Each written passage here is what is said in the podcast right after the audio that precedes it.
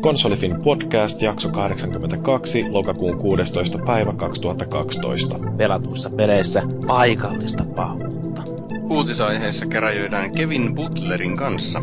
Viikon keskustelussa pään sisäistä pomppulinnaa. Peli käyntiin.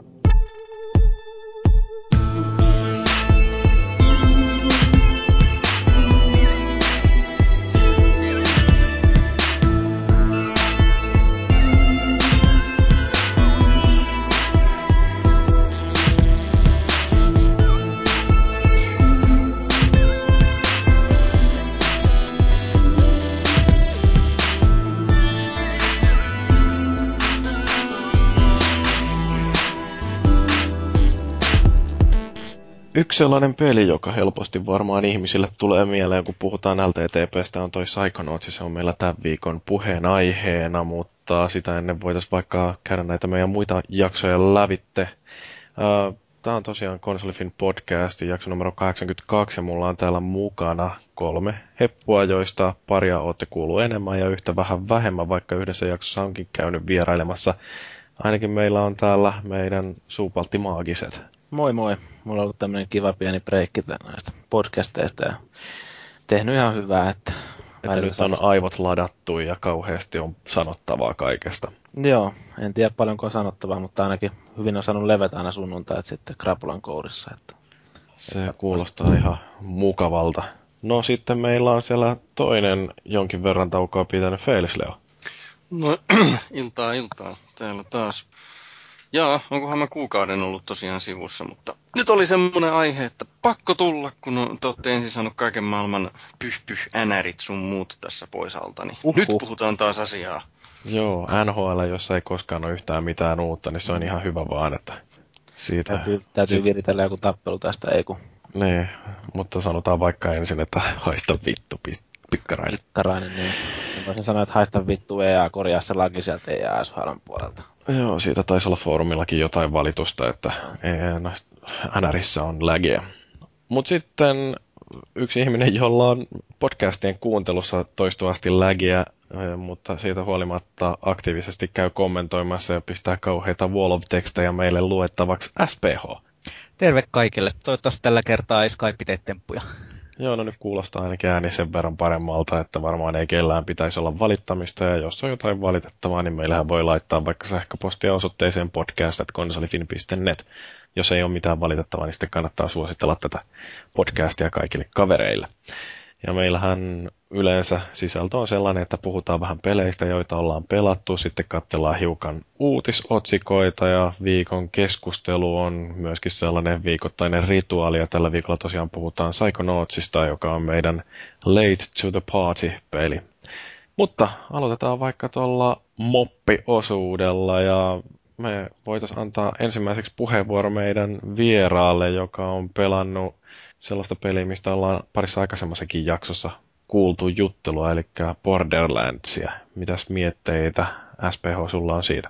No siis se on pitkälle sitä samaa, mitä aikaisemmin eli ykkönen tuli hakattu tuossa viime vuonna läpi, ja nyt välittömästi kun kakkonen julkaistiin, niin ää, aloitettiin ää, neljän hengen porukalla pelaamaan sitä, että, että käytännössä yksin peliä on hyvin vähän tähän mennessä pelannut.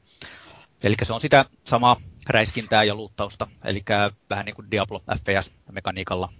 Ei se kuitenkin, mä en ole itse siis pelannut sitä ollenkaan, mutta kuuluu vaan huhu, että siinä olisi niin kuin vähän ehkä monipuolisemmat nämä maisemat ja sitten niin kuin tarinan kuljetukseen ja tämmöiseen on koettu vähän panostaa tai itse tarinaa siihen, että se olisi vähän mielenkiintoisempi. Joo, niin siinähän lupasivat, että yrittävät äh, enemmän tuoda sitä, äh, sitä henkeä, mitä oli sitten näissä ykkösen DLCissä, missä, missä oli enemmän tätä tarinavetoisuutta ja äh, enemmän hahmoja ja tämän tyyppistä, niin kyllä se vähän siltä on tuntunut, että vielä on vahvasti juoni kyllä kesken, mutta eiköhän se siitä aikanaan, kunhan vaan saa saa tarpeeksi peliaikaa, kun ongelma on vähän se, että kun neljä hengen porukalla pelataan, niin se ajan järjestely on vähän ongelmallista, mitä on taidettu, oliko viime viikollakin, puida vähän.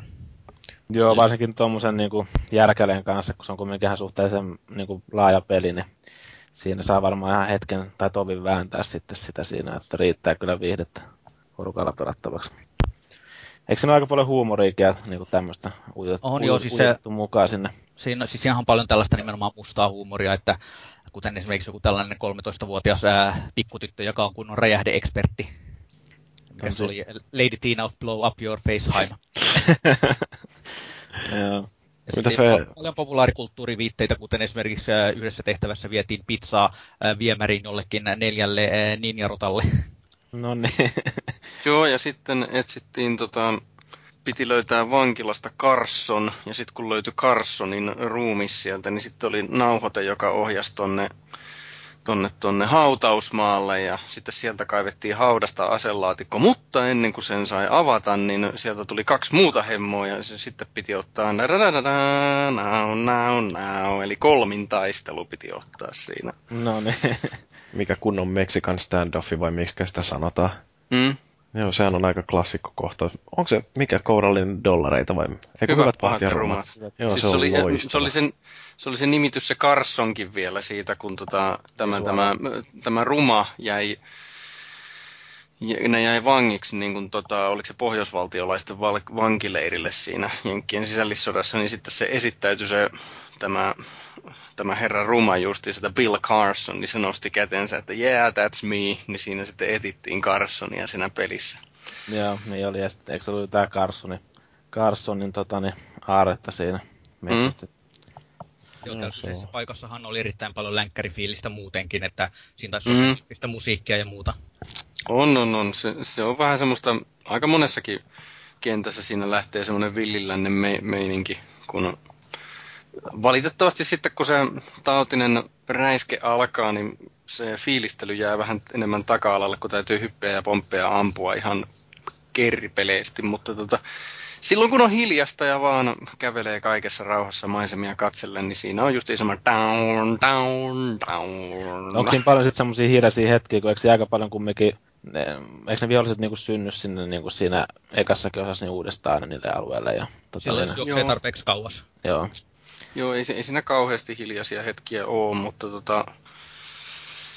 Niin, ehkä niitä voisi olla vähän enemmänkin, mutta taas sitten no, Borderlandsin meininkiin kuuluu just se, että koko ajan joku ampuu ja muuta sen sellaista, että ehkä se ei ole niin fiilistelevä peli sitten taas kuin Mm. joku muu, että Siinä oli jossain just, mä en muista mikähän arvostelu se oli, mistä mä, niin kuin, missä oli se joku, jonkunnäköinen yhteenveto tai loppukaneetta tai mikähän se nyt oli sitten siinä, niin sanottiin vaan, että jotenkin semmoista diaplomaista meininkiä niin kuin vielä diaplompana, mutta jotenkin räiskintän muodossa tota tuommoista, no, että niin kuin omalla tavalla tietenkin se kaikki luuttaus ja tuommoinen, no ne toteutettu sinne sitten kuitenkin niin hyvin, että Joo. Se on, se, että, se on se, että kun pelit yltää sellainen, että kaiken tahtoo aina viedä mukanaan jonnekin, niin siinä tulee aika ahdasta hyvin äkkiä, kun se inventaari on niin rajallinen, että se on mitä 27 tavaraa vissiin tällä hetkellä maksimissaan, ja en, en tiedä saako jossain vaiheessa sitten pitemmälle, ja pankkiin saa sitten parikymmentä lisää, niin täyttä Joo. tulee. niin joo. Kyllä, kyllä. No mutta mitä Fellu, sä oot pelannut sen kertaalleen lävitse ja heti aloittanut toisen kierroksen? Joo, joo, saatiin eilen illalla tai yöllä aamulla kello kolme, niin päästiin läpi se ekan kerran justiinsa siitä. Ja heti kun nuo lopputekstit oli pää mennyt ohitte, niin sitten, että no, jatketaanko? Minkälaisilla oot ehkä pelannut? nyt voitaisiin nukkua vähän yöllä ensin.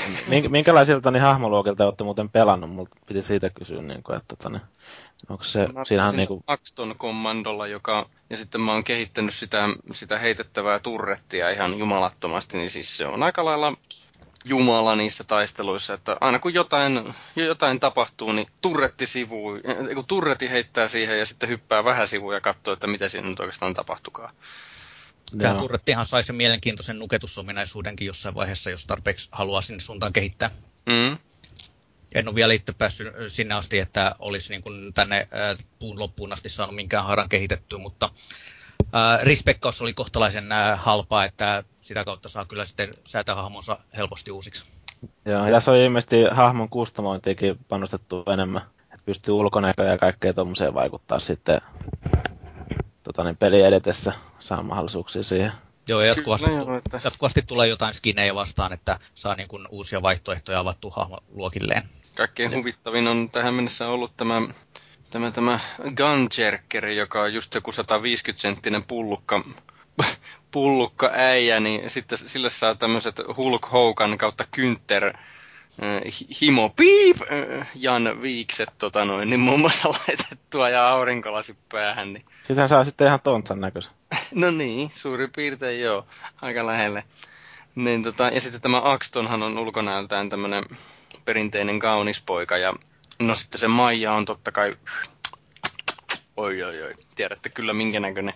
Ja sitten tämä Assassini, niin siitä ei oikeastaan näe, että se Zero, että, niin siitä ei kyllä oikeastaan näe, että onko se mies vai nainen, että jos se on jos se on mies, niin se on hyvin naisellisen näköinen laiha salamurha, ja jos se sitten on nainen, niin silloin vähän miehekkää teillekin. Mm. Että... Siimeen. No, vähän valitettavasti joo. Mutta tota, minä luonnehtisin sitä Borderlands 2 sillä, että se on ihan lisää sitä samaa kuin se ykkönenkin, mutta vielä sujuvampana ja parempana. Että yksi semmoinen sivutehtävä tuli vastaan siinä, kun mä yritin tehdä kaiken, niin, joka niinku, niinku todella tota, alkoi riepomaan, koska se yleensä niissä tehtävissä se ohjaa hyvinkin tarkasti, että tuolta löytyy se, mitä sä haluat, tuolta löytyy se, mitä sä haluat. Niin siinä oli semmoinen, että siinä oli semmoinen aika lailla lätymallinen se kenttä. Ja tota, sitten siinä keskellä vilkku vaan semmoinen alue, semmoinen pieni alue, että tällä alueella, tällä alueella. Se tarkoittikin sitä koko helvatin isoa karttaa se, sieltä piti nuohota ihan, ihan tietyt paikat sieltä reunoilta, joka ei ollut siellä päinkään. Ah, jaa. Piti ihan katsoa, katsoa netistä, että miten se niin kuin haluttiin tehtävän. Se oli niin kuin harhaanjohtava se vihje siinä, koska se vihje ohjasi keskelle sitä isoa mappia, vaikka tosiaan se olisi pitänyt kiertää ne reunukset sieltä.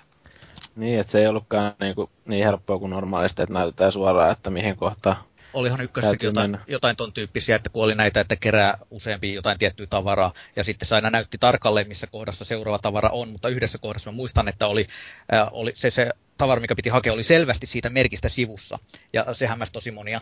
Mm.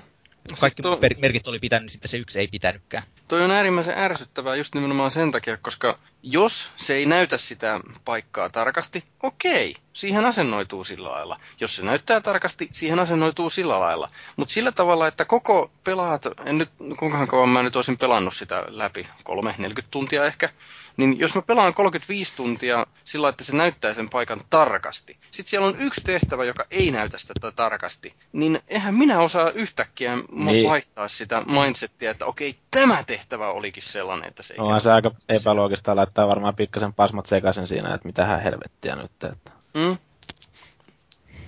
Joo. Onko se muuten sitten sen, tiedän, onko sitten ollut sit mitään juttua esimerkiksi niin kuin se ykkösen jälkeen, että minkä takia tämmöisiin ratkaisuihin on päädytty, tai että miksi se niin kuin, tota, ne miksi siellä on tämmöisiä vähän no, niin kuin... Ei siellä oikeastaan ollut kuin yksi tämmöinen tehtävä, niin. mikä, mikä hämmästyttää vieläkin enemmän. E, että onko niillä jäänyt laadunvalvonnasta livahtanut se alta rimana tai jotain, että se on jäänyt, että sen tehtävän viimeistely on jäänyt kesken tai jotain. Sitä paitsi kun mä, se oli semmoinen aarteen sitä tehtävä, että niin kuin vihje yksi, joka johtaa vihjelle kaksi, joka johtaa vihjelle kolme, neljä, viisi, ja viides vihje johtaa sille itse loppupaikalle sitä ei voinut tehdä sillä että vaikka olisi tiennyt sen loppupaikan, niin ei, ei voinut tehdä sillä että menee suoraan sinne loppupaikalle, vaan ne piti mennä justiin järjestyksessä. Okei, no sitten kun sinne loppu pääsi, niin siellä oli yksi aselaatikko, jossa oli aika lailla suomeksi sanottuna paskaa luuttia. Et niin kun sekin siinä, että hirveä vaiva justiinsa, kun niin kuin löysi sen reitin, millä sinne mennään. Ja sitten se ei edes palkinnut mitenkään erikoisesti pelaa. Tyhjä arpa. Joo, siis se oli siis se oli kummallinen perseillen tehty te- tehtävä. Mikään on... muu tehtävä ei oikeastaan ollut. Mä en tiedä, onko toista ollut jonkunnäköinen perintekijöiden omaa kivaa siinä, että ne on vähän pitänyt hauskaa, että laitetaan oikein paskapalkinto tuonne loppuun ja sitten silleen vittumainen löytää se ja tota, no, pientä semmoista V-käyrää nostaa. siis mi- miksi ei? Tota, Sitten se vaan olisi jotenkin pitänyt alleviivata tarkemmin pelaajalle, että ah, hirveä vaiva, etkä saanut mitään, in niin. your face, tai jotain muuta. Niin, Mutta nyt se vaan niinku kummastutti, että, että mitä ihmettä. Jos on jonkinnäköinen kunnianosoitus Desert Bussille, eli tämä Penja Tellerin peli, jossa ajetaan busseja ja sitten siinä saa palkinnoksi, kun ajaa sen kymmenen tuntia hiukan oikealle viettävää bussia, niin sit saa sen yhden pisteen. Se on sitten kerrottu tehtävän nimessä. One point. Joo. No, mut hei. Poeng olisi voinut olla kanssa sinne tonne. No mut mitäs SPH, sä oot pelannut myöskin tota Mass Effect 3. Joo, siis äh, sitä yksinpelistähän on vissiin podcastissa aika paljonkin puhuttu aikaisemmin. Ihan pikkasen moni, joskus. Mo, monin peliä on taidettu sivuta lähinnä sivulausen luokassa, mutta ää, mä on, pelasin keväällä todella paljon ja nyt viime aikoina taas vähän enemmän niin tota, monin peliäkin mikä on siinä suhteessa mielenkiintoista, kun mä en ole koskaan ollut oikein räiskintöjen ystävä, enkä nimenomaan nettiräiskintöjen ystävä. Mä ihmetellyt Sehän... kanssa, niin niin, tuossa kaverilistalla kanssa jotkut niin pelaa pä, melkein päivittäin sitä Mass Effectin monin peliä. Että se, se on aika addiktoiva ja se on erittäin hyvin ylläpidetty. Että siihen tosiaan tuli niin tämän viikon tiistaina nyt niin, ää, neljäs ää, DLC-paketti ja se on ollut sit ehdottomasti suurin ja eniten sitä monin peliä muuttanut paketti, koska se toi muun muassa kokonaan uuden vihollisfaktion. Et kun aikaisemmin on ollut pelkästään kolme erityyppistä vihollista, eli ää, siinä on ollut Gethit ja ää, Reaperit ja, ja, ja Cerberus ja nyt siihen tuli vielä uutena noin kollektorit. Mutta siis se, se, sen porkkanahan on hyvin pitkälle se, että, että ää, se, se on tällainen vissiin aika samantyyppinen kuin on ää, joku Gears of Warin horde-moodi, eli räiskitään ää, kymmenen vihollisaaltoa läpi ja toista tulee ekstraktio. Ja sitten ää, saaduilla krediteillä saa ostettua lisävarustetta ja Siinä on iso kasa niitä varusteita, jotka on hyvin pitkälle samoja, mitkä on, mitä löytyy yksin pelistäkin, mutta siinä on se, että kun, jos haluaa jonkun aseen kehittää kymmenelle levelille, niin se täytyy saada siitä paketista kymmenen kertaa. Ja ne on tietty kaikki aina satunnaisia, että mitä jostain paketista saa. Onko siinä sitten, että sä pystyt jotain niin kuin rakentaa sinne jotain aitoita tai tämmöisiä niin kuin tosiaan Gears 3 siinä hordessa. Että Ei, vähän... se, on, se, on, se on käytännössä ihan puhdas, puhtaasti samanlaista mekaniikkaa, mitä tuossa yksin pelissäkin on. Että se on, se on yhdestä neljään henkeä vaan siinä. Joo. Koko ajan noita ö, voimistuvia vihollisaltoja vastaan, ja siinä kymmenessä aallossa tehdään kolme tehtävää, joista käytännössä ne rahat sitten saa, että ne on tä- tällaisia simpeleitä tehtäviä, että aktivoidaan jotain laitteita tai ä, tapetaan jotain ä, tärkeitä kohteita tai ä, ä, saatetaan dronia. Joo.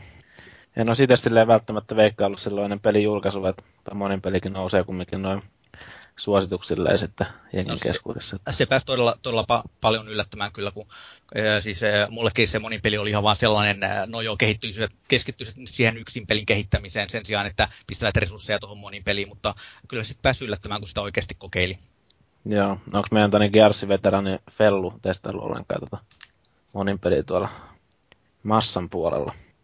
Joo, kyllä mä sitä pelailin jonkun verran aikani, että Siis siinä ei ollut missään nimessä mitään vikaa, se oli ihan toimiva. Se oli vähän niin kuin, ainakin silloin oli, niin tota, hordeilua niin kuin Mass Effectin teemalla, että...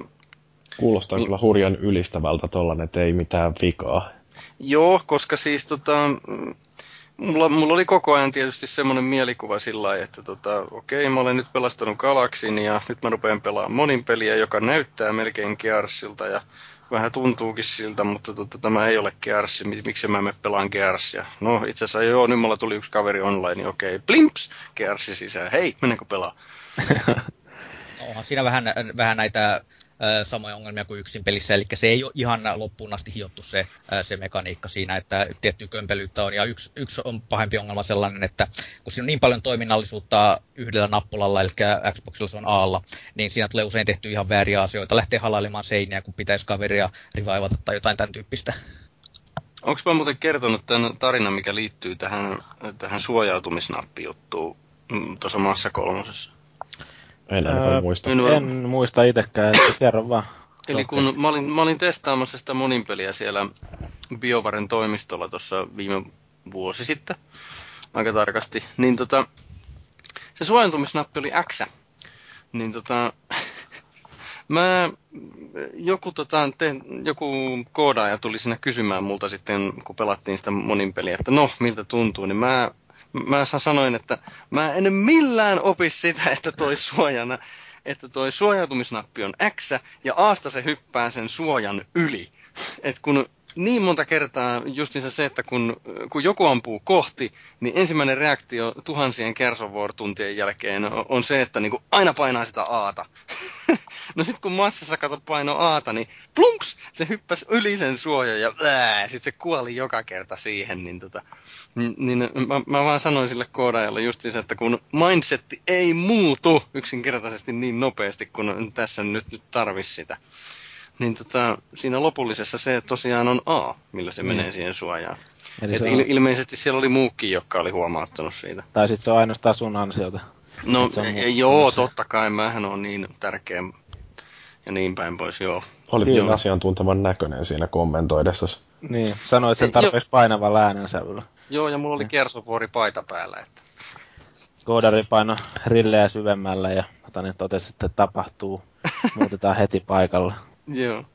Se on varmaan sama juttu, että jos Maagi menisi valittamaan NHL suunnittelijoille jostain NRin ominaisuudesta, niin heti kuuntelisivat ja olisivat ihan niin kuin, että kiitos. Täytyisi varmaan laittaa viestiä. Niin kuin toi Paavi taisi Janari-podcastissa sanoa, niin se oli kuulemma se tämä tuottaja, mikä oli se Gamescomissa, niin ainakin oman tarinansa mukaan, mukaan muistanut meikäläisen sieltä, että ne, siinä mielessä hieno hetki meikäläisen elämässä, mutta Olen melkein sukua julkikselle siis. Kyllä, kun se oli jutellut Paavi oli siellä Suomen NR-julkkaritilaisuudessa jutellut se saman Miekkosen kanssa. Paavihan itse sitä silloin on nähnyt siellä Gamescomissa, että siellä oli se joku ruotsalainen promomies sen kanssa jauhamassa paskaa.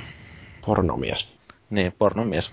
Joo. No kerros sä vaihteeksi näistä sun pornokokemuksista tuossa Resident Evilissä.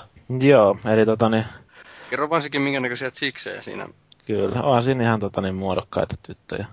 Varsinkin siinä Leonin kampanjassa ne on kyllä ihan, ihan, ihan hy, hyvä, hyvät muodot on tällä Helenalla, että tota niin, siinäkin mielessä ihan ilolla sitä pelaa. Vähän mä sitä arvoin sitä, että ostaako vai eikö ostaa. Aika pitkään mä sitä kuitenkin sinänsä odottanut ja, no ja varsinkin nämä niin kuin pleikkarin, no, tai pleikkarin ressat tullut väännettyä silloin aikana ja sitten toi nelosta, nelosta ja, nelonen ja vitonen ehkä jäänyt jo, jollain tavalla niin kuin muulla vähän paitsi jo. Sitten kuitenkin, kun siinä on niin kuin haettu sitä toimintapelimäistä elementtiä tai niin kuin sitä menoa, mutta sitten siinä ei kuitenkaan tosiaan aikaisemmin pystynyt niin kuin liik- liikkuu ja ampua samaan aikaan, niin se on ollut joku, jonkunnäköinen kynnyskysymys meikäläiselle siinä, niin en tiedä minkä takia, mutta ehkä se on ihan ymmärrettävä, että nykypäivänä sekin on aika tärkeä osa sitä peliä. Niin to, tosiaan tuli kumminkin sitten se aika ristiriitas Jarvo sanoi, hän on saanut tämä peli.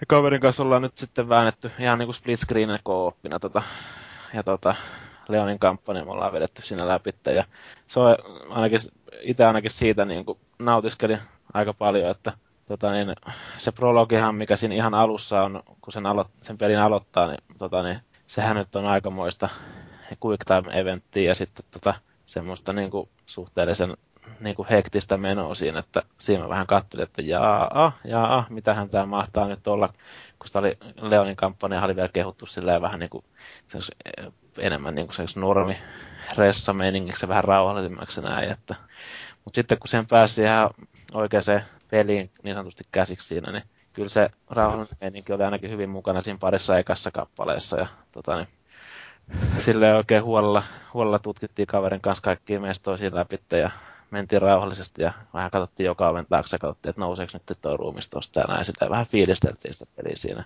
Ja, tota, niin, kyllä se ainakin, tosiaan mä, mä en ole pelannut tätä yht, niin kuin ollenkaan muuten kuin kooppina, että mä veikkaan, että kyllä tuohon siis aika paljon tuo lisää se, että kaverin kanssa pääsee vääntää sitä. Että se voi, voi olla ehkä jotenkin vähän tylsempää, voisin kuvitella siis sen komppo, komppuhahmon kanssa sitten mennä siellä, vaikka tota niin, kyllä se nyt varmaan niinkin toimii. Mutta tosiaan ne, onhan tuossa välillä sitten tosi itse Leoninkin kampanjassa, niin vähän sellaisia mielikuvituksellisia kohtauksia, että tulee mieleen joku, kun ollaan jossain viemäreissä tai jossain niin menty vähän tuonne maan alle ja näin, ja siellä oli joku semmoinen vähän isompi kala, joka jahtasi. Sitten siinä oli sellainen kohtaus, kun liutaan jotain mäkeä alas ja tuntuu, että se mäki vaan jatkuu, jatkuu ja jatkuu siinä. Sitten siinä lentää vielä jotain ihmeellisiä, tai no, räjähtäviä tynnyreitä lentää vielä ilmassa siinä, ja sitten niin niitä räiskitään siinä. Täytyy pamauttaa silleen, että se kala ottaa siinä damakeen, niin se kohta, kun oltiin vedetty läpi, niin kaveri kysyi katsomaan ja kysyi silleen, niin kuin, että niin hetkinen, että mistähän noin tynnyrit ensinnäkin tuli, ja tota, niin, miten helvetin pitkä toi mäki oli, mitä me oikein liuuttiin tuossa äsken. Sitten mä sanoin vaan, että niin ei kannata tuommoisiin pikkuasioihin kiinnittää huomiota, että no ihan epä, epäolennaisia seikkoja, että nautitaan vaan siitä matkasta, että välillä voi olla pikkasen mielikuvituksellista toi meininki ja vähän tuommoisia peruspelimäisiä hommia siinä, että mutta siis kokonaisuutena ainakin tuo Leonin kampanja, tota, sehän nyt on käytännössä jo ihan tuommoisen normaali, normaalin pelin niin kuin yksin pelin pituinen. Että kyllä se, niin kuin, me pelkästään senkin takia niin voin sanoa, että ihan hyvä ostos vaikka loppu, loppupuolella, niin tietenkin rupesi toiminta lisääntymään ja sitten tuli jonkun verran kaiken näköisiä halpoja kuolemia tietenkin sitten näistä QT takia just, että ei kädennyt sitten oikeaan aikaan painaa niitä nappeja ja se oli suora kuolema, mutta onneksi se yleensä sitten jatkuu siitä samasta kohdasta. Ainoa, mihin se nyt sitten vaikuttaa, niin on siihen kentän loppuarvosana siinä, että siinä sitten, sehän arvostellaan kaikki tarkkuudesta lähtien ja niin sitten siinä saa niitä mitalleita. Niin kuin kuolemat ja kaikki noikin tietenkin vaikuttaa sitten siihen, että niin kuin miten hyvin olet ja läp, niin kuin kentän läpäisyaika ja tämmöinen näin, että miten hyvän arvosana saat kentästä, mutta eipä niihin loppupeleissä itse hirveästi jaksanut kiinnittää huomiota. Sitten tuossa on niin kuin, ero jonkun verran siitä niistä aikaisempien pelien, kun niissä on ilmeisesti pystynyt aseita kustomoimaan ja näin, niin tota, tuossahan sitten taas kerätään sellaisia skill pointteja, joilla pystyy sitten ostamaan niin kuin kykyjä, joilla, jotka vaikuttaa sitten esimerkiksi meleeseen tai niin kuin aseiden damakeen tai tota niin, sitten damakeen, jota sä teet zombeille ja niin edespäin. Et... Onko se sun mielestä niin huono kuin mitä se on saanut noin niin kuin arvosteluissa, että mun toimittavassa kaveripiirissä, joka nyt tietysti ei edusta kaikkia, niin on kovastikin tykännyt, tykätty sitä pelissä, pelistä, kun taas ja. sitten toisaalta niin se on saanut aika paskoja arvosteluja, että No siis mun mielestä, siis mä oon yllättynyt itse siihen, että pidän tuommoisen niin kuin esimerkiksi niin kuin ristiriitaisen vastauton on saanut, nyt kun on itse pelannut sitä sitten, että niin osa arvo, niin kuin arvo, niin se on antanut tosi hyviä arvosanoja, mutta sitten toisaalta taas on tullut niin kuin tosi huonoja arvosanoja. Että ei se mun mielestä niin, kuin niin huono niin kuin missään nimessä ole, että se on joku kolme kautta kymmenen tai tuon anna tuolle pelle. Et, niin kuin totta kai on niin kuin tällä hetkellä vaan tuo Leonin kampanja, kokonaisuudessa. Et sitten tota, niin, sitä Jakea ja sitä Cherry, Serin kampanjaa, niin mä oon pelannut yhden chapterin kaverin kanssa. Ja se nyt oli sitten enemmän semmoinen, se ehkä, kyllä siinä niinku, siis se on mun mielestä silleen hyvä, että se muuttuu se meininki, ja sekin vaikutti ihan mielenkiintoiselle, että siihen niinku muuttuu tavallaan ne vihollistyyppikin siinä, että kun tuossa on tuossa Leonin kampanjassa enemmän sellaisia perinteisiä zombeja, niin tuossa on sitten tuossa Tsekin kampanjassa, niin sitten semmoisia, onko se nyt jonkunnäköisiä koekanineja, niin kuin jotain sotilaita tai tämmöisiä, mitkä on tarkoitettu sillä C-viruksella. Se on mikä, kutsaako nyt joku J-Avo nimellä vai mikä se oikein on, niin tota, ne on sitten tietenkin semmoisia, että ne on niin kuin näitä kuuluisia zombeja, ollut aseet käyttää, että tota, niin, räiskii sitten menee. Ja sitten siinä on se tota, niin, mörkö, mikä aina tulee jossain vaiheessa kampanjaa jahtaamaan sua tai tota, niin, riehumaan sinne ja sun täytyy saada jotenkin hoideltua ja päästä sitten kohtauksesta eteenpäin, joka muistuttaa hyvin paljon Nemesistä, niin kuin Resident Evil 3, että siinä taas niin kuin se aspekti tuotu siihen mukaan, että siinä Leonin kampanjassa se nyt oli yhdessä kohtauksessa mukana, mutta tuossa se niin kuin, voin kuvitella, että kun se on tullut siellä alussakin jo muutama otteeseen, että tulee näkymään siinä kampanjan aikana useampaan otteeseen, että se on semmoinen kaveri, joka vainoo siellä läpi pelin, pelin ajan. Olisiko siinä ristiriitaisessa vastaanotossa se, että jos on odottanut sillä tavalla, että no niin, nyt se pelisarja uudistuu, nyt tehdään ryhtiliike kohti joko A, perinteisiä Resident Evil-pelejä, jotka oli jo ne ehkä ykkönen, kakkonen, kolmonen, tai sitten niin, että ryhtiliike kohti modernia pelaamista, että nyt sieltä tulee oikeasti kolmannen persoonan toimintaa tyyliin Dead Space tai Uncharted tai mitä nyt ikinä voisi kuvitellakaan. Mutta sitten kun se onkin, ainakin vaikutti siltä, että se on niinku tämmöinen päivitetty versio siitä Resident Evil vitosesta, että kaikin tavoin parempi kuin se vitonen, mutta mä halusin enemmän. Niin, niin. siinä on ainakin jossain arvostelussa, mistä mä oon niinku ja näin, niin jossain niin kuin sanottu sitä, että ei korvaa laatua, että se, että se on niin kuin, jotkut kampanjat on liian epätasaisia, siitä mä en osaa vielä niin tarkasti sanoa. Krisin kampanjahan niin kuin eniten ehkä, eniten ehkä kritisoitu ja vielä niin kuin verrattu johonkin, mikä oli tämä aivan sysipaskaressa, mikä tuli vähän joku aikaa sitten joku, tota niin, tämä ihan... Pel- ja, toi, odotas nyt, se joku Raccoon City, mikä hitto se nyt oli? Se oli... Siihen sitä Krisin kampanjaa, mutta tota niin... Mikä se nyt oikein oli? Se on...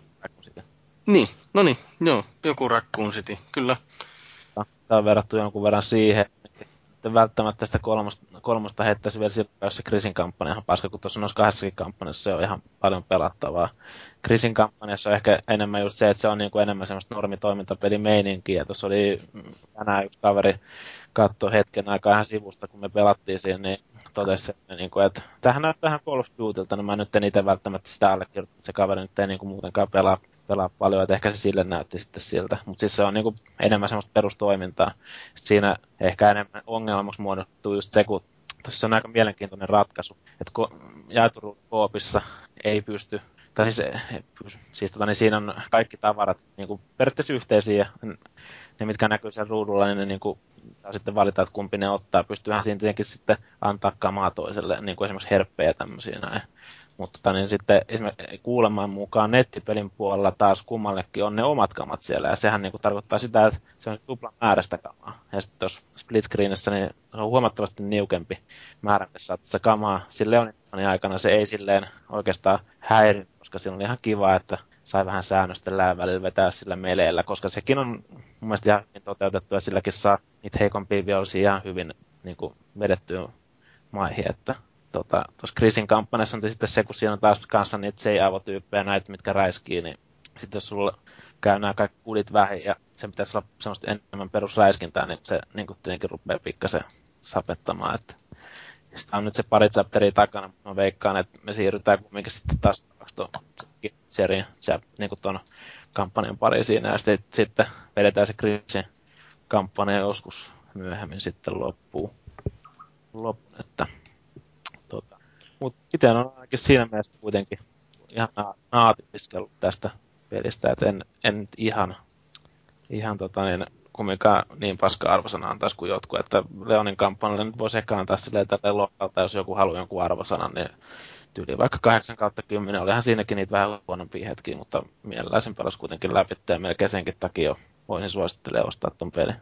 Ja varsinkin jos, jos on tykännyt siitä Ressa Vitosesta, niin luulisin, että tostakin nyt kuitenkin sitten tykkää. Kumminkin se on ohjauksena on kaikki paremmin toteutettu. Että... Ilmeisesti Ressa Vitonen oli sellainen, joka erosi niistä aikaisemmista jossain määrin radikaalisti. No ainakin sen koopin puolesta. Eikö se nyt ollut kumminkin nelosen aika paljon yhtäläisyyksiä? No en mä tiedä, kun mä en ole pelannut niitä aikaisempia, mutta mä latasin tuon justiin Resident Evil 5 tuolta PSN Storesta, kun sen nyt sai plussa jäsenenä maksutta, niin täytyy varmaan jossain vaiheessa testata. Sai. Juu.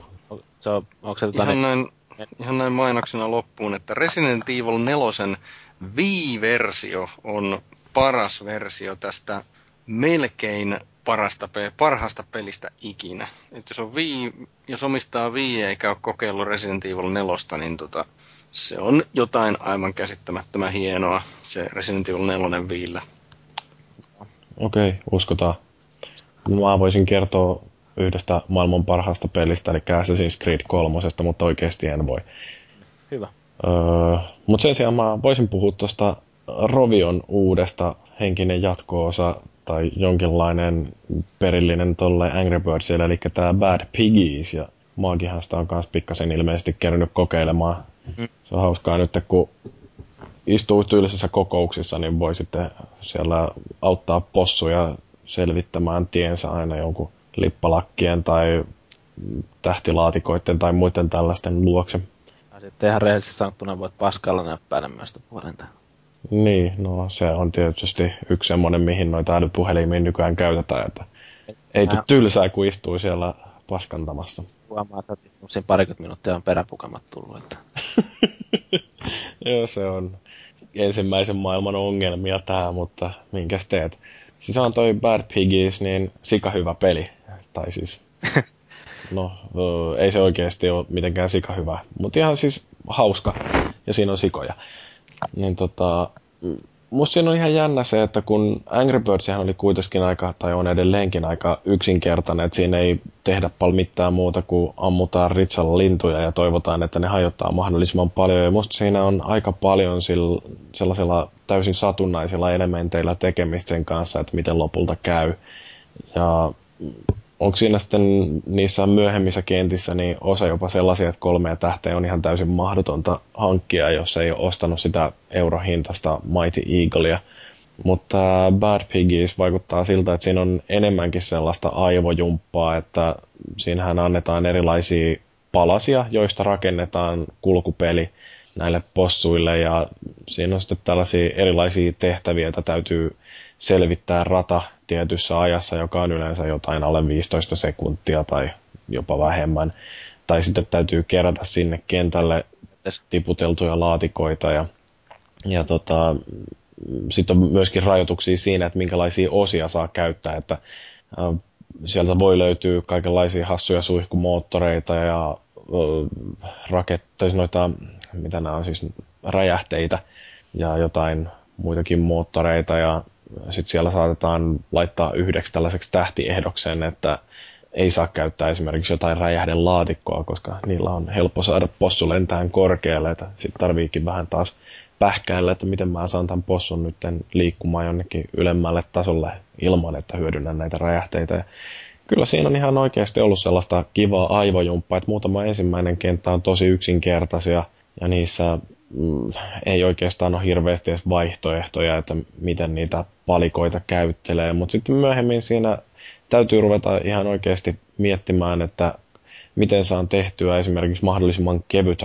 kevyen siitä rakennelmasta, että sen on helpompi ottaa vauhtia jostain hyppyreistä tai yleensä kiihtyä sopivassa ajassa ja sitten se justiin, että kun on niitä erilaisia asioita, mitä täytyy saavuttaa siinä kentällä, mutta kaikki ei ole pakko saavuttaa, eikä yleensä edes mahdollista saavuttaa yhdellä yrittämällä, että minkälaisia eri ratkaisuja löytyy sitten niihin eri kenttiin. Niin kyllä mä oon ihan tykännyt just siitä, että siinä on sopivasti aivojumppaa ja sitten jonkin verran vaaditaan myös sellaista oikeanlaista ajotusta, että se ei pelkästään auta, että rakentaa hyvän mm, jonkun kärryn tai lentokoneen tai jonkun muun tällaisen, vaan siinä täytyy myöskin sitten oikeaan aikaan käyttää näitä jotain pulloraketteja tai mitä kaikkea sieltä nyt löytyykään sellaisia kertakäyttöisiä elementtejä. Et tota, kyllä voisi sanoa, että ilmaiseksi peliksi Androidilla se on ihan hyvä. Jos mulla on jotain valittamista on, niin se, että tuossa Notessa, niin siihen pystyy lataamaan myöskin sen HD-version tuosta Bad Piggiesistä ja se tuntuu kuumittavan aika pirusti tota laitetta ja sitten vielä kaiken päällä se syö akun ihan sika nopeasti. Taas tuli käytetty jotain tuollaista sikasanaa. Joo, sopii hyvin teema. Mutta Androidillahan on ollut toi pikku ongelma, että siellä on jotain tällaisia feikkiversioita, jotka asentaa sitten jonkinnäköistä viruksen tynkää puhelimiin, että tässä näkee, että mitä ero on Androidin ja Applen noilla sovelluskaupoilla. Androidilla ei oikein ole minkäännäköistä tarkistusta, niin sinne pääsee sitten kaikenlaista feikkisoftaa, jolla voi aiheuttaa tuhoa omalle puhelimellensa. Kannattaa siis olla varovainen, kun näitä softia sinne latailee. Joo. Mä itse olen huomannut tuolla, kun mulla on toi vanha HTC Desire, sehän on aika vanha puhelin, niin tota, että ainakin se nämä alkulataukset tuommoiset niin kestää niin kuin jonkun aikaa siinä. Mutta kyllä se itse peli sitten toimii kumminkin ihan, ihan hyvin, ettei siinä, siinä mitään. Joo, en usko, että siinä ihan hirveästi monimutkaisempi fysiikkamoottori on kuin mitä oli Angry Birdsissa. Et kyllähän siinä tietysti on enemmän huomioon otettavia asioita, mutta jotenkin varmaan se peruskoneisto siellä on pysynyt aika ennallaan. Joo, Mut mitä, onko sä tykännyt? No siis, niin, no en mä sitä ihan hirveästi ole pelannut, mutta niin semmoinen niinku just niin kuin sä kuvailit, niin semmoinen perusmukavaa aivojumppaa, että tuossa ei niin kuin välttämättä niinkään ne pisteet, vaan niin kuin se kentän läpäisy niin kuin jollain kekseleillä tavalla sitten, että siinähän niin kuin käytännössä eihän siinä tuu niin kuin mitään niitä er, erillisiä pisteitä, että kyllä siinä tulee tietenkin ne tähdet siihen kenttään, mutta, mutta tota niin, joo, kyllä mä siis silleen itse on kyllä kyllä tykännyt, mutta en ole välttämättä nyt ihan niin kuin täydellisesti koukuttunut siihen, että tuossa on toi yksi, voisin sanoa, yksi toinen peli, jossa hypätä tälleen vähän niin kuin sivuun tuosta Bad Piggiesistä, niin tuommoinen kuin Hill Climb, joku, onko se suomalaisen, niin kuin, onko se tuon Fingersoftin tekemä peli, niin tota, sitä on tullut väännettyä jonkun verran, että siinä on niin kuin ideana, että sä vedät semmoisella autolla, autolla sinne niin jotain ratoja eteenpäin. Ehkä jollain tavalla joku voisi kuvailla vähän, ei nyt välttämättä niin kuin trials-meininkiä, mutta kumminkin silleen, että siinä on niin kuin tämmöisiä niin kuin, eh, kumminkin tämä nämä tasot on tämmöisiä, tota, niin, että näissä on näitä kaiken näköisiä mäkiä niin kuin nimenkin mukaisesti, ja sitten että, niin, tota, niin, täytyy koittaa selvitä mahdollisimman pitkälle ja sitten kerätä, sä voit kerätä pisteitä niin kuin isoilla hypyillä ja kaikilla volteilla ja tämmöisillä. Ja sitten niin kentistä löytyy myös eroa, että esimerkiksi kuu, niin siinä on sitten tietenkin nämä painovoimalait vähän erilaiset kuin maan pinnalla, että siinä on pomput pikkasen ilmavampia ja kaikkea muuta kivaa. Että, tota, niin, ja sitten siinä on näiden on myös sitten, kun sä menet niskattelella maahan, niin jos sä vedät ympärissä, niin, niin sanotun neck flipin siinä, että pelihän, lop, pelihän loppuu tietenkin siihen, mutta sitten tulee myös pisteitä sille ihan ok määrä ja kuuluu sellainen kiva niskat menee nurin siinä, että se on sillä sellainen pikkasen kieliposkessa meiningillä, mutta itse on ainakin yllättävän koukuttunut tuohon peliin, että tullut väännettyä. Ja koettaa täytyy koettaa aina saada vähän parempia pisteitä, kun ilmeisesti kaveritkin tulee aina välillä vääntää niin parantelee noita, niin sitten saa vähän motivaatio siihen. Mä en tiedä sitten, että ainakin Androidille tuo löytyy, en tiedä sitten, että löytyykö sitä Applelle ollenkaan. On se vaan hauskaa, että miten noin mobiilipelitkin on kehittynyt sillä, että ny- nykyään ne voi olla ihan vakavasti otettavia pelejä, ettei pelkästään sitä sellaista java-kökköä, mitä oli joskus silloin aikoinaan, kun niistä Tilt TVssä puhuttiin. Joo, näinpä. No mutta mä luulen, että meidän moppiosuus on aika lailla siinä taputeltu. Uutisissa kerrotaan Nintendon eläinräkkäyksestä ja siitä kuinka Sony haastaa Kevin Butlerin oikeuteen. Pysykää kuulolla.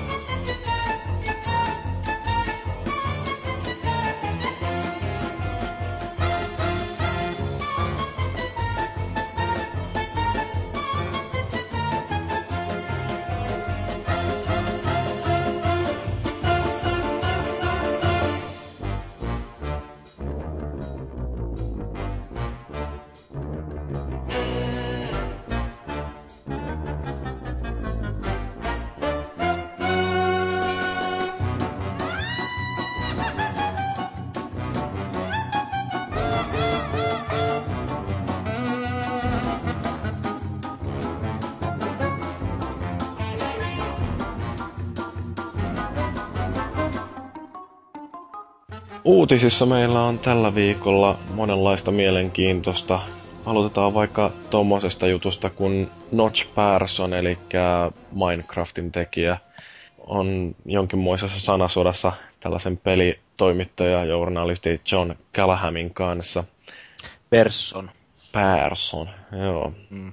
No, Notch on tosiaan kritisoinut tota Windows 8, kun se on sellainen suljetumpi järjestelmä kuin mitä aikaisemmat Windowsit on ollut. Ja Notchehan twiittasi jokin aika sitten siitä, että kuinka Microsoftilta oli otettu yhteyttä ja sanottu, että hei, että nyt me voitaisiin auttaa sua sertifi- tai Windows 8 sertifioimaan toi Minecraft. Ja Notch oli vaan siihen vastannut, että työntäkää se Windows 8 sinne. Anuri. Niin. Ja tota, tästä nyt sitten ollut monenlaistakin Peitsen kalistelua. Ihmiset on ollut sitä mieltä, että nyt Notchilla on noussut kuusi tosi pahasti hattuun, mikä monien mielestä on tapahtunut jo paljon aikaisemminkin, mutta kuitenkin tämä Callahan meni sitten kirjoittamaan sellaisen blogi prujauksen, jonka otsikko oli Notch, älä ole tekopyhä Minecraft ja Windows 8 suhteen. Ja Callahamin tämä pointti oli se, että heitä Notch, sä oot aikaisemmin julkaissut pelis iOSllä ja tuolla Xbox Liveissa, jotka molemmat on aika suljettuja systeemeitä, että mitä nyt yhtäkkiä rupeat valittamaan tuosta Windows 8. Mutta Notch sitten heitti vastapalloon tällaisen blogitekstin, jonka otsikko oli, että John Callahan, älä ole vuohen murhaaja. Ää, ja, ja tota, siinä Personi sitten vaan kommentoi, että kyllä mä tykkään näistä suljetuista alustoista, että mulla on 3DS ja mulla on PSP Go, joka saattaa olla ainoa, joka on myyty tällä pallon puoliskolla. Mutta PC on tähän asti ollut suosikkialusta sen takia, koska se ei ole ollut sellainen rajoitettu, vaan enemmänkin avoin. Ja no siis me ollaan aikaisemminkin puhuttu tästä näin, että mikä se Windows 8 ongelma on näiden Blizzardin ja Valve ja Notch Personin mielestä, eli kun sehän jakaantuu kahteen osaan, on tämä klassinen desktoppi ja sitten on tämä Metro UI, jota nykyään kai sanotaan Modern UIiksi. Niin tota, siellä um, modern puolella, jos siellä haluaa saada jotain softaa toimimaan, niin se täytyy myydä Windowsin kauppapaikan kautta. Ja jotta pääsee Windows-kauppapaikalle, niin kaiken softan täytyy olla sille sertifioitu, että tosiaan Microsoftilla on hyväksyntä siinä, että mikä softa sinne yleensä pääsee näkyviin ja sitten samalla lailla kuin jossain Xboxissa, niin ne myöskin hallitsee sitä näkyvyyttä sillä, että mikä saa enemmän palstatilaa. Ja tämä on Personin ja monien muidenkin mielestä nyt sitten ongelma, koska tietysti kun yhdelle taholle annetaan valta valita sitä, että mitä julkaistaan ja mitä promotaan, niin siinä oikeastaan kilpailukeinot alkaa olla aika vähissä ja no, siellä nyt sitten ei vaan Valve ja Blizzard ja Mojang halua olla kilpailemassa huomioista tuollaisella puolella, missä Microsoft on tällainen suvereeni hallitsija. Kuinka hyvin te olette perehtynyt tähän Kyllähän toi aika, ik, siis, siis ainakin kuuluu, mä en ole mitenkään hyvin perehtynyt, niin kuin en koskaan mihinkään, mutta niin, tota, niin, kyllä toi on vähän niin kuin ikävälle kehitykselle ainakin omaa korvaa kuulostaa, että ei toi nyt oikein niin kuin ton PC, PC-pelaamisen kautta niin kuin PC-softien niin kuin ton myymisen kautta jakelun niin toivoisi ihan tuommoiseen suuntaan kehittyvän. Niin, no siis, ite, että... kuinka isona ongelmana te pidätte tota, että kun ajattelee, että siellä tosiaan defaultinäkymä on se moderni UI, ja siellä on se yksi kauppapaikka, joka on Microsoftin hallussa, niin luuletteko, että Valvella oikeasti muuttuu todella paljon hankalammaksi toi Steamin promoaminen, koska se on sitten siellä desktop-puolella, jota välttämättä kaikki ei koskaan edes näe? Suurin osa ihmisistä ei koskaan mene näiden defaulttivalintojen ohi, että se on ihan selvä. Niin, että mm. Steam käytännössä alkaa muuttua aika kuolleeksi palveluksi Täyt, sitten monelle. Siitä täytyy, siitä täytyy osata erikseen hakea, koska sitä ei enää näe mistään. Eikö Microsoftia ole ennenkin näpäytetty tällaisista? Muistaakseni kyse oli siitä, että oli pakko asentaa Internet Explorer, tota, jos käytti Windowsia, niin siitä napautettiin, että se käytti, käytti tota määräävää markkina-asemaa väärin. Internet Explorer on edelleen aina asennettuna, kun on Windows, mutta nythän siinä on sellainen oletusselain valinta lisätty alkuun tuohon Windowsin asennukseen, että se on niin. ilmeisesti kelvannut nyt tälle EU-tuomioistuimelle, vai mikä oli kanssa, joka tätä valitti. No joo, no mä muistelinkin, että jotain tällaista on, eli aina pitää vissiin Microsoftin yrittää. Mutta onko se niin, että näitä kaikkia Chromea ja Firefoxeja, niin niitä ei vieläkään ole esiasennettuna siellä Windowsissa, vaan ne täytyy erikseen käydä lataamassa, mutta että se, jotenkin se valinta tehdään siinä käyttöjärjestelmän asennusvaiheessa. Mä en muista, miten se teknisesti ottaen toimii, mutta siinä on se, että kun asentaa, niin siihen tulee ihan rivi vaan, että oliko siinä neljä vai viisi eri selainvalinta, että minkä haluat näistä käyttöön. Että et hakeeko se mm. sitten siinä vai mitä muuta siinä piti tehdä. Tietenkin jos ostaa sitten PC, johon on valmiiksi asennettu Windows, niin sitten se on yleensä se Explorerihan sieltä löytyy ja muut se lataalet sitten itse sieltä. Mm. Niin ja sitten tuossa on vielä sekin, että ei silloin mitään merkitystä, että saako valita näistä muutamasta selaimesta, koska jos se on Microsoft, joka jotenkin pääsee määrittelemään sen, että mitkä selaimet siellä on edes vaihtoehtoina, niin mitä sitten, jos joku haluaisikin jonkun muun, että siellä ei ole esimerkiksi jotain operaa tai safaria, niin mitkä on silloin näiden selaimien mahdollisuudet menestyä, että jotenkin... Mm. Niin Chrome ja Mozilla nyt on varmaan ainakin ne, luuliset, että ne on ne mm. vaihtoehdot siinä ainakin. Joo, mutta tota, tästä hyväksynnästä, niin siinähän on vielä tämäkin ongelma, että Microsoft julkisti nyt sitten nämä ehdot, jotka täytyy täyttää, jos haluaa saada jotain julkaistua siellä Windows-kauppapaikalla. Ja yksi tällainen mielenkiintoinen rajoite on se, että äh, nämä lapsilta kielletyt pelit tai yleensä sovellukset, niin niitä ei pääse ollenkaan lataamaan, tai ne ei ole saatavilla millään lailla siellä Windows Marketplaceissa. Et ihan konkreettisena ehtona se, että Euroopassa, kun meillä on tämä PEGI-järjestelmä, niin siellä jos on K18-peli, niin ihan turha yrittääkään saada sitä äh, sinne Windows Markettiin. Amerikassa, no siellä tämä Mature, eli M on yleensä ollut se, mikä on ollut tämmöinen ikäraja, että pääsee yleensä kauppojen hyllyille ja että Sony tai Nintendo tai Microsoft on suostunut julkaiseen pelejä. Niin tota, nyt se M on sellainen yläikäraja, mikä tuolla Windows-markkinapaikassakaan pääsee sinne. Että jos on adult only peli, niin ei mahdollisuutta ollenkaan. Voi, voi, voi, voi, voi. Joo, Eihän kyllä... ne pääse edes näiden suurien kauppaketjujen hyllyille Amerikassa. Joo. Mutta Euroopassahan se on sillä, että no okei, okay, Amerikassa tämä adults only, niin se on aika kuollut ikäraja, koska tosiaan se on semmoinen kuoleman suudelma, että jos se päätyy pelin kanteen, niin sitten bisnekset oikeastaan tyrehtyy siihen. Euroopassa on tilanne vähän erilainen, koska meillä K18-pelejä kuitenkin myydään ihan oikeasti kaupoissa, että vaikka niitä ei sitten myydäkään alaikäisille, mutta kuitenkin, että aikuiset voi käydä niitä ostamassa. Mutta nyt sitten Microsoft ilmoittaa, että muun muassa tällaiset pelit kuin Mass Effect tai Gears of War tai Call of Duty, niin, jotka on K18 pelejä, niin niitä ei saisi ollenkaan ostaa sieltä Marketplacein kautta. No, niin. olipa mielenkiintoinen veto. Jos ajatellaan kumminkin, että Call of Dutyä ei saa ostaa tätä kautta. Niinpä. Niin, no, ja kuinkahan kauan tommonen, tommonen menee, että kun se Call of Duty on kumminkin niin mahtava mammutti, että...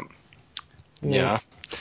Joo, kun nämä oli hauskoja nämä rajoitteet, mitä täällä on ilmoitettu, siis noiden ikärajojen lisäksi, niin tämmöisiä, että sovelluksessa ei saa olla sisältöä tai toiminnallisuuksia, jotka rohkaisevat, mahdollistavat tai ihannoivat laittomia tekoja. Et se on niinku bye bye Grand Theft Auto. Just, just. Ei saa ihannoida tai kannustaa yletöntä tai vastuutonta alkoholin, tupakan, huumeiden tai aseiden käyttöä. No siellä lähtee varmaan sitten joku Metal Gear Solid 4, jossa vedetään röökeä ja uh, aseiden käyttö. Okei, okay, se on niinku oikeastaan kaikki pelit kaikkialla koskaan. Konsolifin podcast ei tule koskaan minnekään jakeluun. No ainakaan tämän viimeisen kohdan perusteella ei saa sisältää yletöntä tai tarpeetonta siveettömän kielen käyttöä. Joo.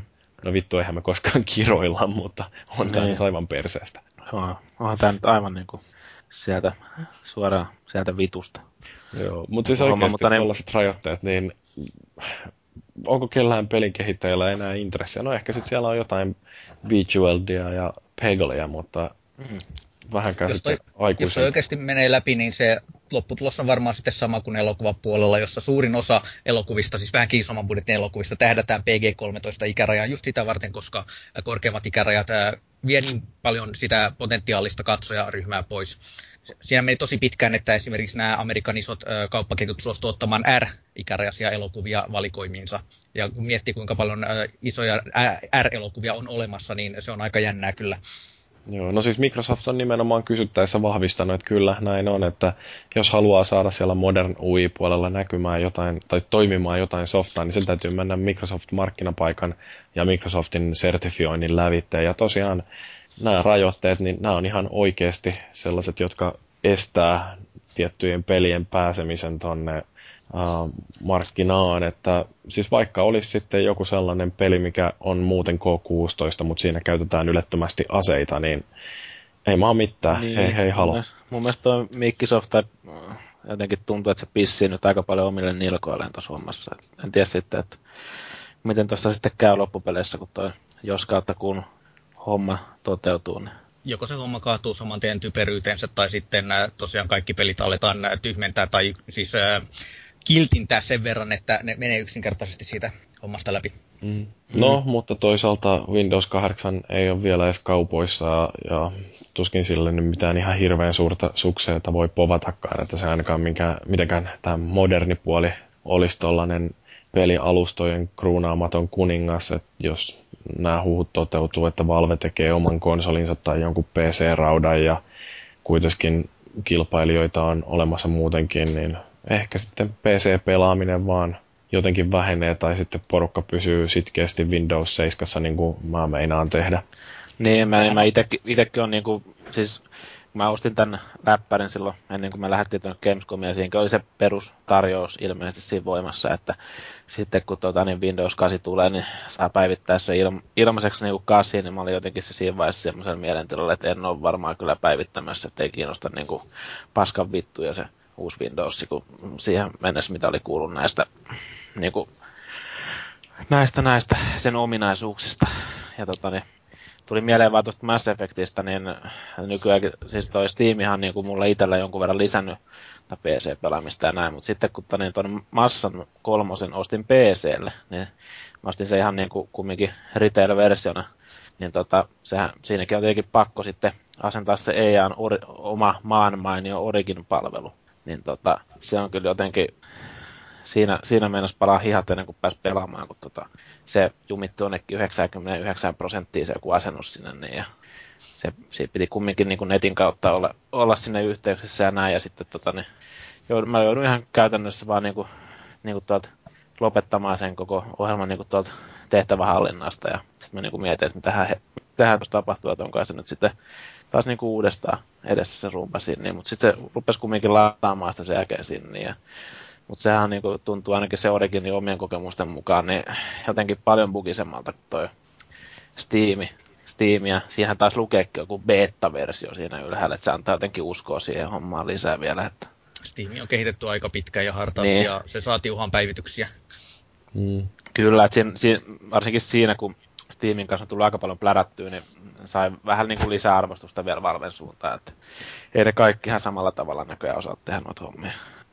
Joo, mutta sitä ei tiedetä, että mitä Microsoft tekee tällä hetkellä tuolla Redmondissa, jossa on niiden se jättimäis iso kampus. Siellä on nyt joidenkin tietojen mukaan niin työn, tai siis näitä turvatoimia kiristetty aika rajustikin. Että siellä on muun muassa tiettyjä osia siitä kampuksesta eristetty sillä, että näille työntekijöille, jotka menee sinne sisään, niin niille tehdään ihan fyysinen turvallisuustarkastus.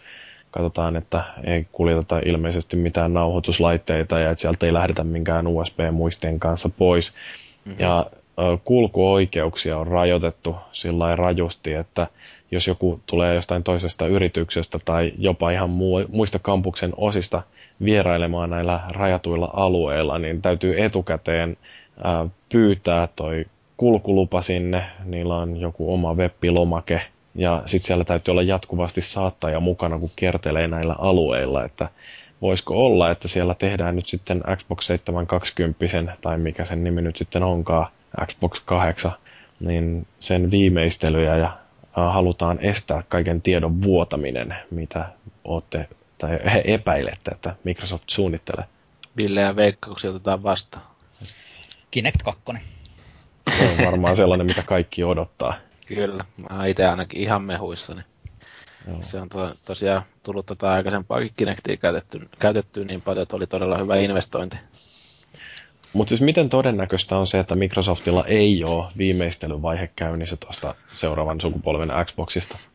Jos ne aikoo saada sen kauppoihin äh, ensi vuonna, niin se on kyllä aika viimeisissä vaiheissa jo. Mm, kyllä. Eiköhän toi Killikin varmaan tiedä siitä jotain, että sieltä pitäisi käydä kalja ääressä uutelemassa, että mitä lipsahtaa. Mm. Elektroniikassa on niin pitkät lead timeit, että se on pakko olla käytännössä vuotta ennen julkaisua ää, aikalopullisessa kunnossa. No raudan varsinkin, että sitten softaa voi ruveta kehittämään siihen päälle. Et siinähän mielessä toi Wii U oli aika mielenkiintoinen, että jos siitä vuosi sitten ei ollut vielä minkäännäköisiä testi- tai kehitysversioita olemassa, niin että minkälaisissa kuosissa pelit voi olla nyt, kun julkaisu tapahtuu kuukauden päästä. Niin, no ei ne, mä, siis mulla on se oma veikkaus on se, että ei, ei varmasti ainakaan niinku, siis silleen, silleen niinku parhaalla mahdollisella tavalla käytä ainakaan noita Wii U, sitä omaa potentiaalia, vaikka, vaikkakin niin se on kuulemma aika, ainakin mitä nyt nämä Red Lynx, ei Red Lynxin kaverit, kun toi Frozen Byten kaverit, niin keho niin kuin aika silleen, niin kuin miellyttävää ohjelmoida niiden mukaan ainakin, että julkaisupelit on aina vähän sellaista uh, arvontaa sen suhteen, että mihinkä nyt tähdätään. Et kun siinä, siinä nämä speksit taitaa yleensä pikkusen elää vielä sen jälkeen, kun pelien kehitys on aloitettu, että siinä pitää niin kuin, olla jonkun, jonkinnäköinen best guess, että miten tehokas laite se nyt on, millä me tehdään. No, jos vaan pystyy, niin tota, todennäköisesti nyt ei pysty, mutta tota, minä teen mielelläni kyllä sillä että kun joku uusi kone tulee, niin mä odotan ehkä vuoden, ja vasta sitten rupeaa ostamaan sitä, jolloin sille on ihan oikeasti jo jotain pelejäkin, joita viittii pelata. Mm. Ainakin tähän mennessä se on mennyt sillä Mä itse on vaan semmonen, niin kuin, että jotenkin kun tämä uutta tekniikkaa tulee, niin jos sitä on vielä niin kuin miettinyt silleen, ja sieltä tulee kiinnostavia pelejä niin kuin herkutellut silleen, että ostaisiko tuon vai ei, sitten kun sen, niin kuin, se jotenkin rupeaa polttelemaan silleen, niin kuin, että tekee vaan mieli päästä testaamaan, sitten niin kuin, täytyy jossain välissä ostaa, vaikka se ei välttämättä sitten olisikaan mikään järkevä hankinta tosiaan niin kuin sen pelivalikoiman takia, että miten paljon sillä on tullut niitä hyviä pelejä. Mutta Felluhan joutuu varmaan ostamaan ihan sen takia ton Wii että sinne tulee se huippuversio Ninja Gaidenista. Se on kuulemma aivan täysin uusittu peli. Niin, että nyt se on hyvä. Niin. niin no, no en mä nyt ehkä sen takia, mutta mua kiinnostaa se Pikmin kolmonen. Mm-hmm. Se, niin, no sitä mä en oota kyllä kauhean kummoisesti. Höh. No, mutta... Oli kyllä niin loistavia pelejä Gamecubella, että se kolmonen kiinnostaa. Mm. Joo, ja sitten se oli ihan mielenkiintoisen näköinen se, mitä niin kuin jossain verrattu kans Pikminiin, vaikka itse nyt en välttämättä sitä niin kuin ymmärtänytkään, niin se, mikä se P-satanen vai mikä se oikein oli? Mikä, mikä se helvetti se oli sen pelin nimi? Tähän tota, no, kumminkin se ylhäältä päin kuvattu enemmän niin kuin toiminta mm. mätkäs siinä. Kukaan ei tiedä, mistä puhut. Mä tiedän, se on näköjään tämä Wonderful 101, joka on nimetty uusiksi. Eli se oli aikaisemmin Project P100. Joo, Project P100, joo. Niin se on Platinum Gamesin tavaraa. Niin, Platinum Gamesin peli tosiaan, joo. Että, tota, No mutta maakin ostatko Xboxin heti, kun se ilmestyy? Ehkä se joutuu ostamaan. Sen verran joutuu taipumaan. Joo. Mikä peli on se, mikä ratkaisee? Vai onko mitään peliä? Saa päivitetyn versio NHLstä. Upea. Joo, eikö se ole aika hyvä peruste? On ja siis suorastaan järjettömän yllättävä. Joo, mutta ensi vuosi voi olla kyllä ihan mielenkiintoinen, jos me nähdään nyt sitten ne uudet konsolit silloin. Saa näkee, että pääseekö tuosta mun nykyisestä PCstäni tehoissa ohitte. Ja kyllähän ensi vuonna mulle usko. tulee uujaa. Niin, uujaa tulee mullistaa pelaamiseen ja mitään muuta ei meidän kohta enää pelaallakaan sitten. Joo, no ainakin sille tulee Minecraft, kun se on avoin alusta. Mm. No, mainesta puheen ollen, niin tuolla Jenkkilässä taas tapahtuu ihmeellisiä poliittisella rintamalla siellä Meinin osavaltio siellä uuden Englannin o, suunnalla, niin siellä demokraattisen puolueen senaattoriehdokkaana kisaileva tällainen rouva kuin Colin Lachowicz, niin se on nyt joutunut republikaanien ryöpytyksen kohteeksi, koska sillä on äärimmäisen paha tapa. Se pelaa World of Warcraftia. Ja tämähän tietysti tarkoittaa, että kyseessä on täysin vastuuton bitka, jota ei voisi valita yhtään mihinkään edustustehtävään. Koska... Ja lu- luultavasti myös tota, niin, syrjäytynyt kaikesta sosiaalisesta kanssakäymisestä. Kyllä nimenomaan. Nämä republikaanit on oikein perustanut sellaisen sivuston, jossa esitellään muun muassa kuvaa tästä Colinin Vovi-hahmosta ja sitten siellä on jotain äh, blogikommentteja Musta esimerkiksi oli oikein hauska, että now if you'll excuse me, I may have to go and hunt down Grover Norquist and drown him in my bathtub. Ei välttämättä sano mitään, mutta siis tämä Grover Norquist on sellainen amerikkalainen ääliö, joka joskus kollege-aikanaan tai oliko jopa yläaste, eikö mitä se on se lukioaikaan, keksi, että se teki tällaisen ää, mikä se nyt onkaan, sitoumuksen ja pisti monet republikaani-edustajat allekirjoittamaan, jossa ne lupaa ja vannoo, että ne ei nosta mitään veroja ja nyt sitten tämä Norquistin äh, sitoumus, niin se on sellainen, joka kahlitsee aika monet näistä republikaaneista siihen, että ne ei pysty nostamaan minkäännäköisiä veroja ja sen takia amerikkalainen talous on tällä hetkellä aika kuralla. Mutta joo, se oli hiukan tuollainen tangentti tuosta varsinaisesta aiheesta. Mitä mieltä te olette? Pystyisittekö te äänestämään sellaista kunnallisvaaliehdokasta, joka tunnetusti pelaa World of Warcraftia tai mahdollisesti jotain vielä kamalampia videopelejä? No, se Olen äänestänytkin monta kertaa. Mistä tiedät? Jyrki J. Kasve on tänne. Jyrki Kasve, kyllä. Joo. Kasvihan on tunnetusti pelitutkija ja tekniikan tohtori ja mitä ikinä, niin kyllä varmasti pelaa vaikka mitä. Ja muutenkin fiksu mies. Joo, ja mä oon muutama, useampaan otteeseen nähnyt sen tuossa meidän lähialepassa, niin siinäkin mielessä ihan hieno mieli. Niin, eli se asuu siinä jossain sun lähellä, mikä on aina hyvä syy valita ihmisiä kunnanvaltuustoon. Niin, en tiedä missä asuu, mutta ehkä tuo on vaan niin hyvä, kaup- hyvä tarjonta tuossa Alepassa, että tullut sen takia siihen. Joo, Alepa on sellainen suomalainen luksuskauppa, että kyllä siellä nämä isopalkkaiset edustajat harvoin ei ole kasvi enää var, edustajat. Niin, varmaan nuo firma, ke, nämä, itse on keskolla töissä, niin varmaan tykätään siitäkin mielessä näistä kommenteista.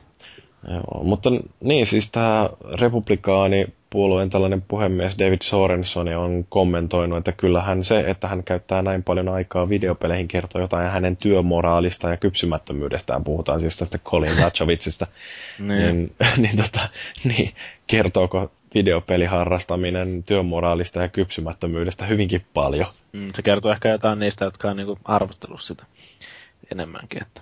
Joo, mutta Lachovic on kyllä sitten vastannut ihan fiksusti, sanonut, että tiesittekö, että yli 50-vuotiaita videopeliharrastajia on enemmän kuin alle 18-vuotiaita.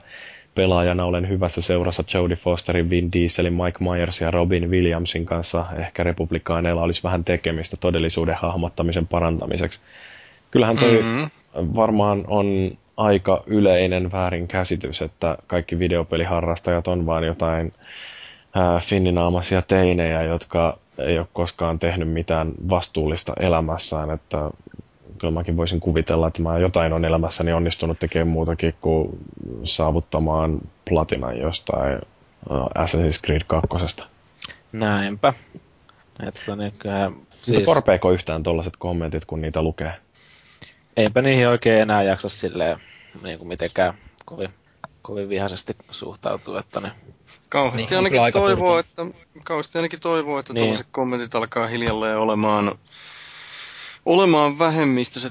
Tietysti, vaikka siinä itse naureskeleekin, niin kyllä siinä välillä tulee vähän semmoinen ikävä, ikävä fiilis, että niin, kuinkahan suuri osa ihan oikeasti ajattelee tolla, että onkohan se demokratiaa ajateltuna merkittävä määrä äänestäjiä. Että lähinnä semmoinen pelko mulla hiipii perseeseen. Että... Niin, ja kun se on vielä hassua, kun tota, niin sitten kumminkin siis nykypäivänä tosi moni pelaa kuitenkin.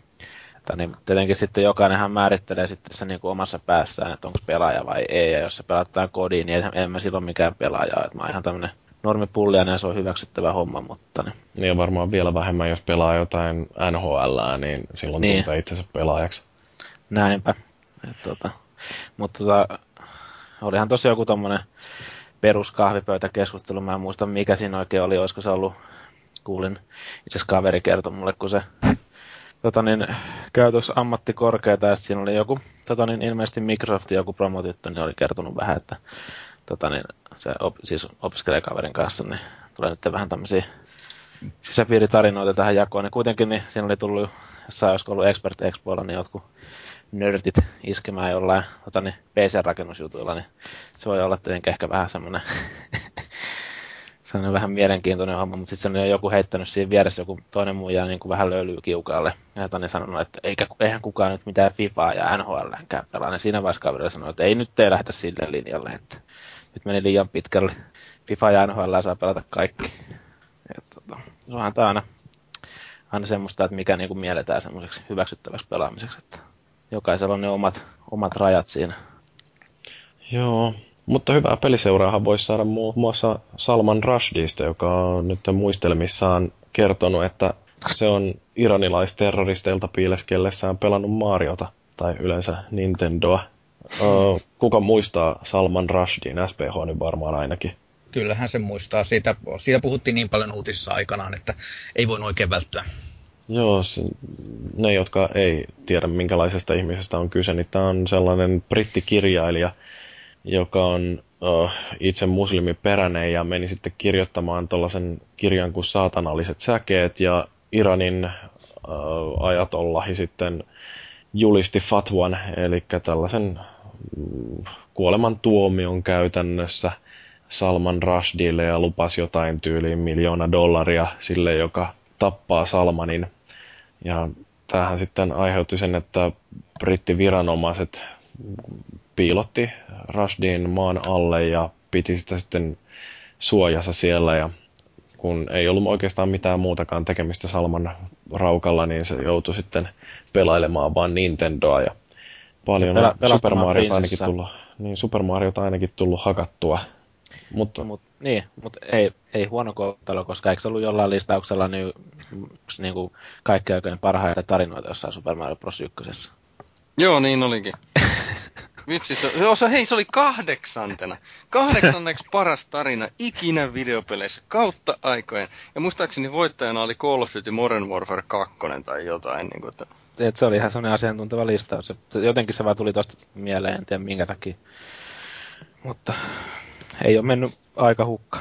Joo. Ei, ei, ei. No ei tuolla Salman Rushdilla muutenkaan huonosti mennyt, että kun katsoo, että minkä näköisen naisen kanssa se seukkailee, niin ihan hyvin se kannatti kyllä mennä kirjoittamaan. Missähän mä kattelin sitä haastateltiin ja se vaan totesi, että jos vaihtoehtoina olisi se, että olisi joku Jeffrey Archer ja ää, ei olisi kirjoittanut saatanallisia säkeitä tai sitten olisi Salman Rushdie ja olisi joutunut tällaisen fatvan kohteeksi, niin mieluummin se olisi sitten ää, Salman Rushdie. Että kyllähän sillä kuitenkin aika hyvin on mennyt ja sitten varsinkin kun Yhdysvaltain puolella – pääsee viettämään aikaa vähän vapaammin, kun siellä ei olla niin niuhoja, että jos joku haluaa olla itse tuhohakunen ja antaa kaikkien iranilaisterroristien päästä iholle, niin ihan vapaasti, että Briteissä tosiaan yritetään suojella kansalaisia. Oliko tämä joku Masterchef-muija vai mikä tämä oli? Missä Juuri se. Joo. Vai mikä Top Chef? Top Chef tai joku. Mulla menee aina itselläni sekaisin, mutta kuitenkin.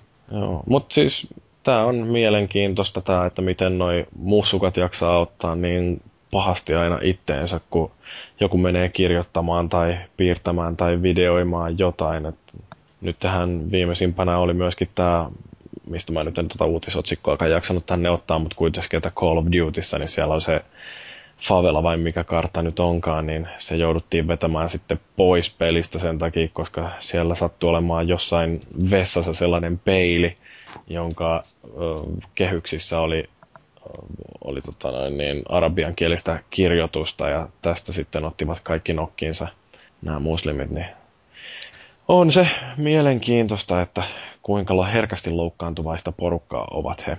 Joo. Pikkumaisia ihmisiä kaikki. Joo, mutta se mikä oli hauskaa tässä... Hyvä tietää, että kaikki ei kuitenkaan ole, vaan siis se on pieni äänekäs vähemmistö. Näinpä. Mm, mutta toisaalta sitten jotkut muslimit on sitä sanonut, että se äänetön enemmistö on myöskin osa ongelmaa, koska niin kauan kun on näitä maltillisia muslimeita, jotka ei tee yhtään mitään hillitäkseen näitä ääriaineisten intoilua, niin se aiheuttaa vain sen, että nämä ääriainekset kuvittelee, että niillä on jotenkin sankempi kansan tuki taustallansa. Että sen pitäisi nimenomaan tämän maltillisen enemmistön olla äänekkäämpiä ja vaimentaa se niiden ääri-islamilaisten mesoaminen. Mutta uskonnot on perseestä.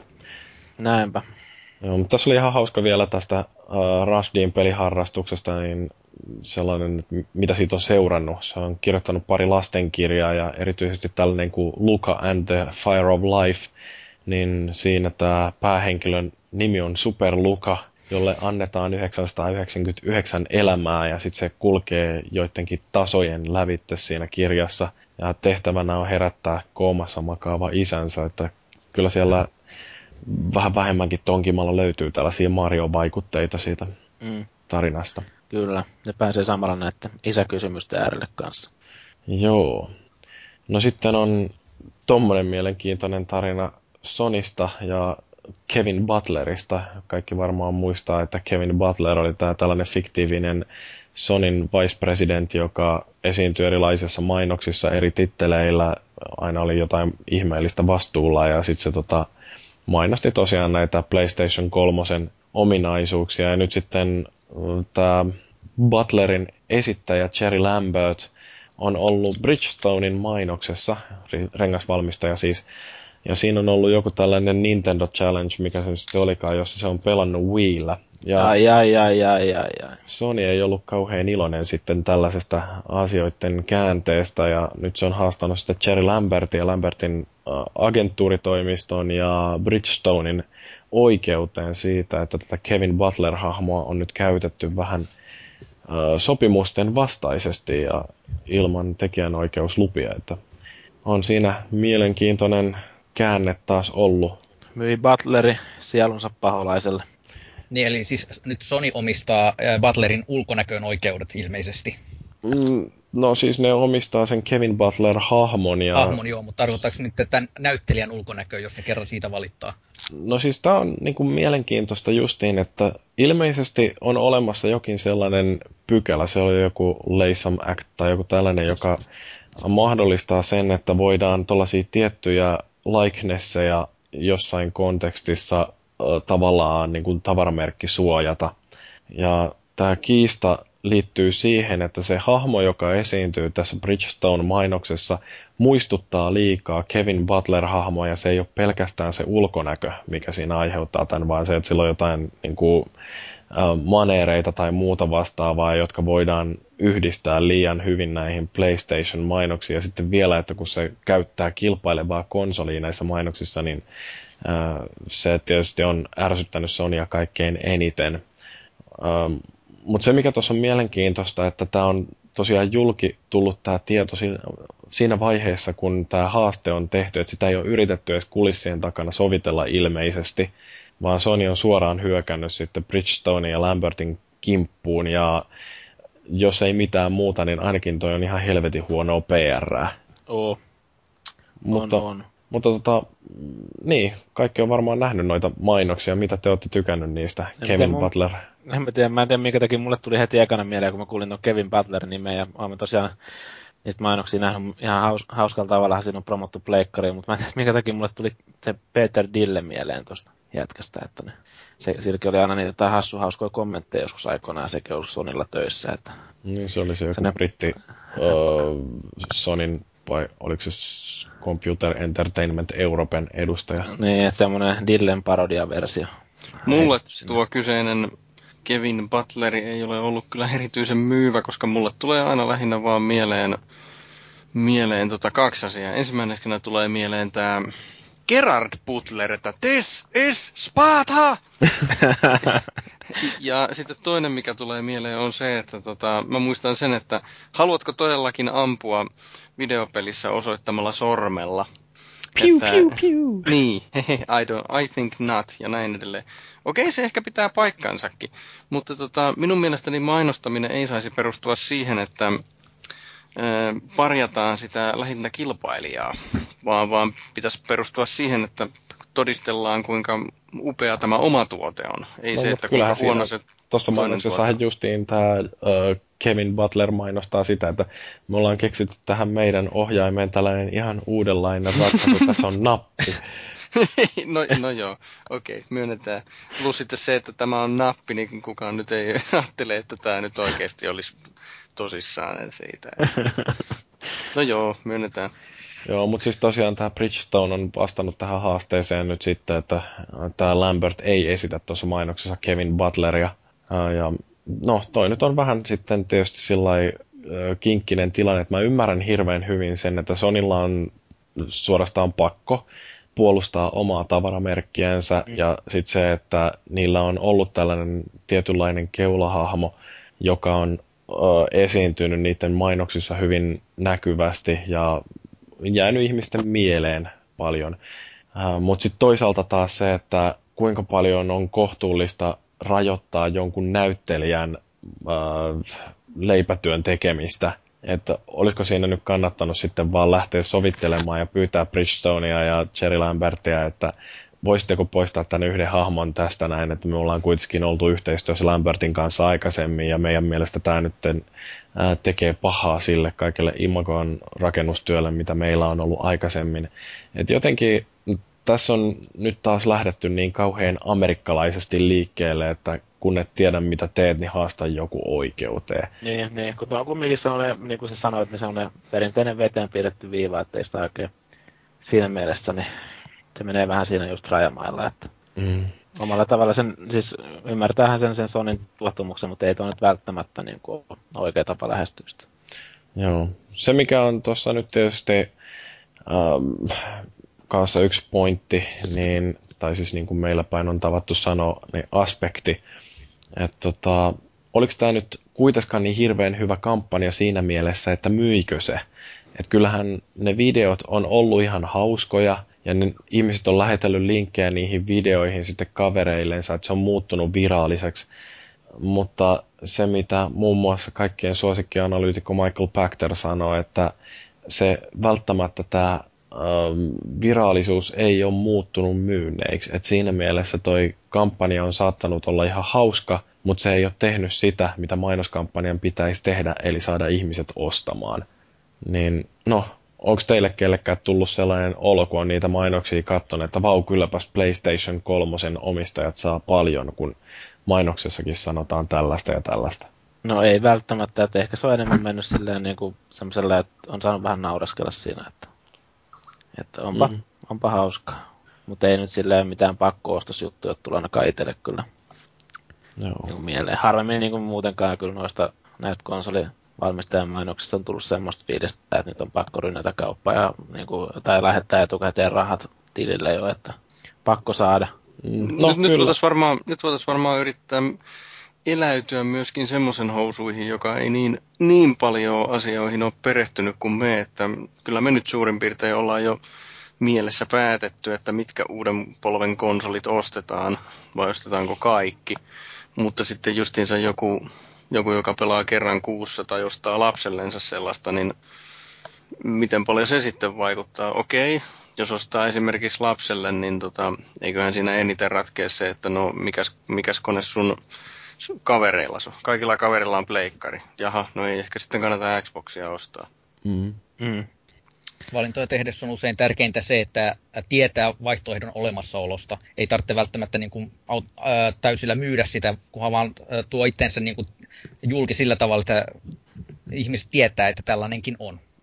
Niinpä. Totta, mutta se just, että no okei, okay, kyllähän noissa Kevin Butler-mainoksissa, niin niissä kerrottiin vaihtoehdosta, mutta en mä nyt yhtäkkiä muista, että olisiko siellä ollut mitään sellaista mainosta, joka olisi mulle esimerkiksi myynyt.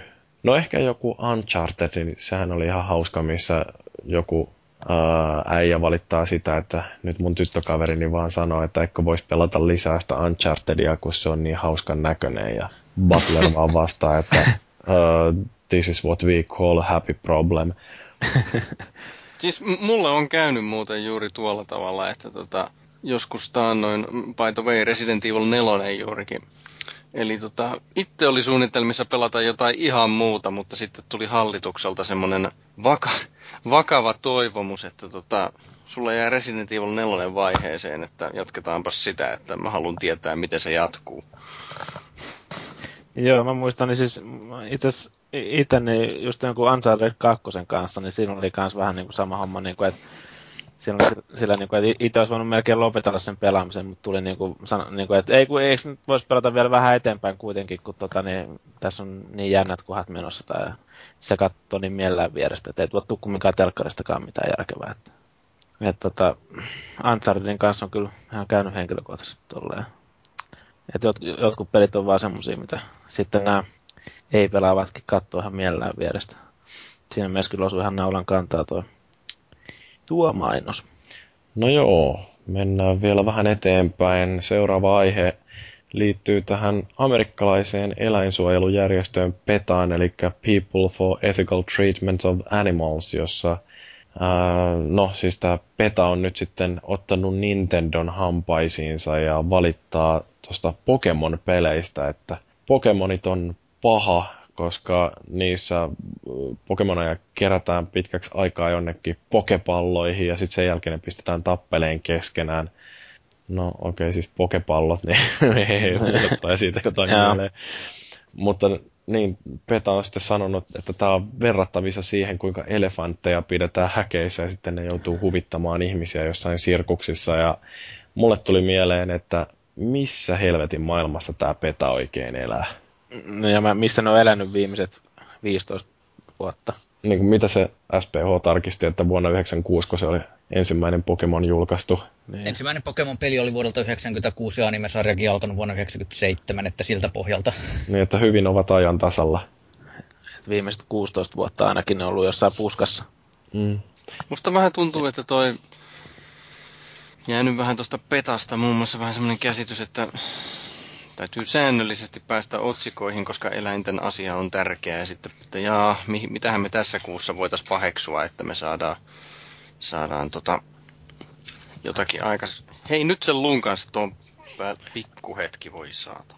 nää, siellä, nää, nää siellä petan... on koiraongelmia. Joo, voin jatkaa sen verran, että nämä petan tempaukset on mun mielestä välillä vähän semmoisia, että mä en tiedä sitten, että aiheuttaako nämä niin kuin enemmän enemmän sitä niin sanottua bad publicity tässä näin.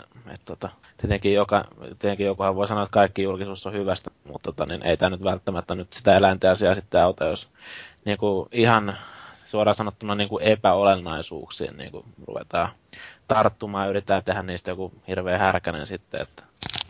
Mm. Joo, ja siis se mikä tuossa Petassa on ihan hauskaa, että Penn Taylor, jotka tuli jo mainittua, niin niiden tässä Bullshit TV-sarjassa ne on muun muassa Petaa kritisoinut siitä, että se on hirveän tekopyhä äh, yhteis, tämmöinen yhdistys, että äh, se, miten ne kohtelee jotain niiden kiinni ottamia koiria, niin se ei ole välttämättä yhtään parempi kuin niiden ihmisten, eläinten kohtelu, mitä PETA tykkää kritisoida. Et se on yhdenlainen hörhöilyjärjestö, joka toimintamalleissa on paljon kritisoitavaa. Mä tota, itse kannatan kyllä ihan sitä, että eläimiä pitää kohdella säädyllisesti, mutta ei mun mielestäni ole esimerkiksi moraalisesti mitenkään ongelmallista, että ihmiset pitää koiria lemmikkeinä. Ei. Vai mitä mieltä on Ei, jaa, tota, Joo, ei ole ongelma. Se on Sieltä. ihan hienoa ja silleen. Täysin mitään, ilman mitään sellaisia omia intressejä. Kunhan antaa aina luun säännöllisen väliajoin. J- joo. Joo, tuolla meidän uutiskommenteissa tuo Hinnen on kommentoinut, että voi jumalauta peta, kohta valittavat siitä, että Minecraftissa voi tappaa pikselipossuja ja kanoja. Ehkä tämä on justiin se, että Peta ei ole tässä meidän samassa taikapiirissä, ne ei ymmärrä oikein tätä. Mitähän ne ei muuten hyökännyt vielä Zeldan kimppuun, kun siinä voi käydä pieksä kanoja. Niin, ne ei taida, kuolla siinä. Joo, ei. Niin- ei. niin, no, no, Ne ei voi kuole kiduttaa. siinä. Joo, siis, siis siinähän piestään kanoja ja sitten ne pudottaa niitä rupia rahoja siinä. Ja... Joo. Paskoo rupia. Kyllä. joo. Ja Gearsissahan pystyy ampua kanoja. Joo, sitten se on vielä tota, se on kultainen lampent-kana, minkä siinä saa kanssa näkyviin. Joo. Kun, Joo, kun ja Assassin's Creed 3 pystyy ampumaan pupusia jousella. Öö, onko sillä... Okei, enpäs kysykään, kun sä et saa vastata. Mutta mä arvaan, mihin se liittyy. Mm, niin, no en, kai sitä on mainittu jossain jutuissa jo aikaisemminkin, että siinä on näitä metsästyshommia. Mm. No just sitä mäkin ajattelin. Joo, mutta Gobe, Peta hyvin menee, pysykää edelleen relevantteina. Kyllä. Ja relevanteista asioista puhuttaessa vielä on relevanttia tämä yksi äänestys, joka on auki 26. päivään 10. asti. Eli vuoden pelijournalistia pääsee äänestämään tuolla Figman sivuilla ja siellähän on tietysti tämä meidän supersuosittu Paavi, eli Poope, eli Paavo Niskala. Käykää ihmeessä antamassa äänenne Paaville. Jos ette anna, niin Paavi uhkasi, että ei se enää esiin podcastissa koskaan. Näinpä. Ja, mutta joku oli vaatinut tuolla uutisen kommenteissa, että niin Tirkki pitäisi vaihtaa ku- avatariksi takaisin, jos tota, niin haluaa äänen. Mm, no, Paavi täytyy, yrittää, täytyy yrittää vielä maanitella vähän Poopea nyt sitten. Joo, sillä on tuo Stringerbelli tuossa kovasti, kovasti tuossa palloilla. Ja kummatkin on tietenkin mustia miehiä, että eikä siinä ole niin iso ero. Mm. Mutta kenelles haluuks toi SPH raottaa tätä, mie, tota niin, vaalisalaisuutta, että onko se antanut äänen Niko Nirville vai Paaville? Ehkä mä en nyt kerro, ketä mä äänestin. Sen, sen sanon, että olen käynyt äänestämässä. Joo. ei tule Paaville paha mieli sitten, kun Niko Nirville meni ääni. niin. Yksi, mitä voi kanssa myöskin markkinoida ihan hyvällä omalla tunnolla. Tämä ei siis ole Paavilta pois, paitsi jos äänestää häntä eikä Paavia. Eli tuo, tämä Game Reactorin Kimmo Pukkila, niin tota, se, on, se on kanssa, by the way, Hakso, vanha konsolifiniläinen. just meinasin sanoa. Eli, eli konsolifinistä siis toisin sanoen periaatteessa siis molemmat. Että, Petturi, joka lähti Game Reactoriin. Älkää Joo. äänestäkö. Kyseistä Kaikkia paskia. Game Reactorilaisia pitäisi vetää turvaan. Vai No, mitä sanoo se- Felis Leo? Joo, sopii yrittää. Tulkaa vaan, y- kunhan tuutte yksitellen.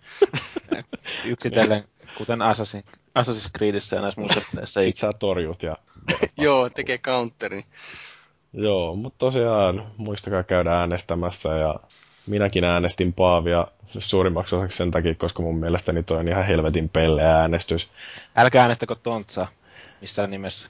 Joo, juu ei. Huono O- journalisti. Eihän Tontsa ole ehdokkaana. Se on siellä On vai? sen On siellä muuten gamerin ehdokkaana. Kato perkele. Gamerpoikien, on se Jarkkokin siellä. Jarkko on ihana mies, mutta Paavi on kuitenkin kuningas. Joo, ei, musta olisi hauskaa, jos Paavi voittaisi. Se olisi ihan parasta. Se on niin, rehellisesti sanottuna, niin se on semmoinen niin, niin uskomaton kaveri, että on tehnyt niin paljon hommia konsolifin ja kaikkien muutenkin julkaisuja eteen, että Kyllä. sinne vaan ääni. Paavi taitaa olla yksi kaikkien aikojen ahkerimpia konsolifinin yhtään mitään tekijöitä, että on kyllä täysin ansaittu ainakin sinne. Ja kun miettii vielä, että miten nuori kaveri on kyseessä, että miten paljon on kerännyt konsolifiniskin tekee silleen, niin kuin siinä ajassa, että minkä ikäinen se oli, kun se tuli tonne ylläpitoon. Jotain kymmenen.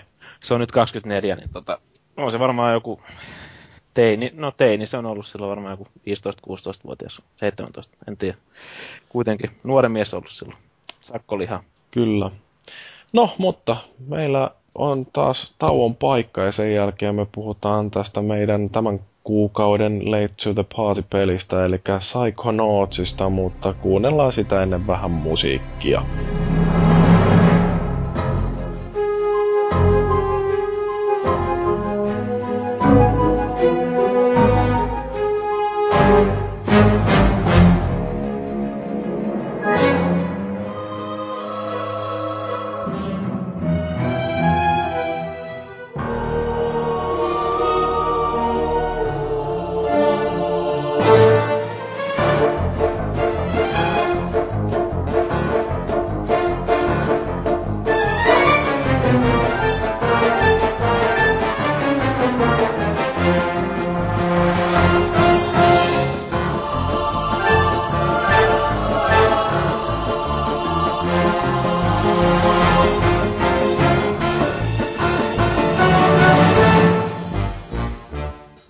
Viikon keskustelun aiheena meillä tällä viikolla on Psychonauts. Me ollaan näitä vanhempia pelejä hiukan jo käyty tässä lävitte, ja tämä Psychonauts löytyy tuolta ihan kaukaa PlayStation 2 alkuperäinen Xbox-ajoilta asti.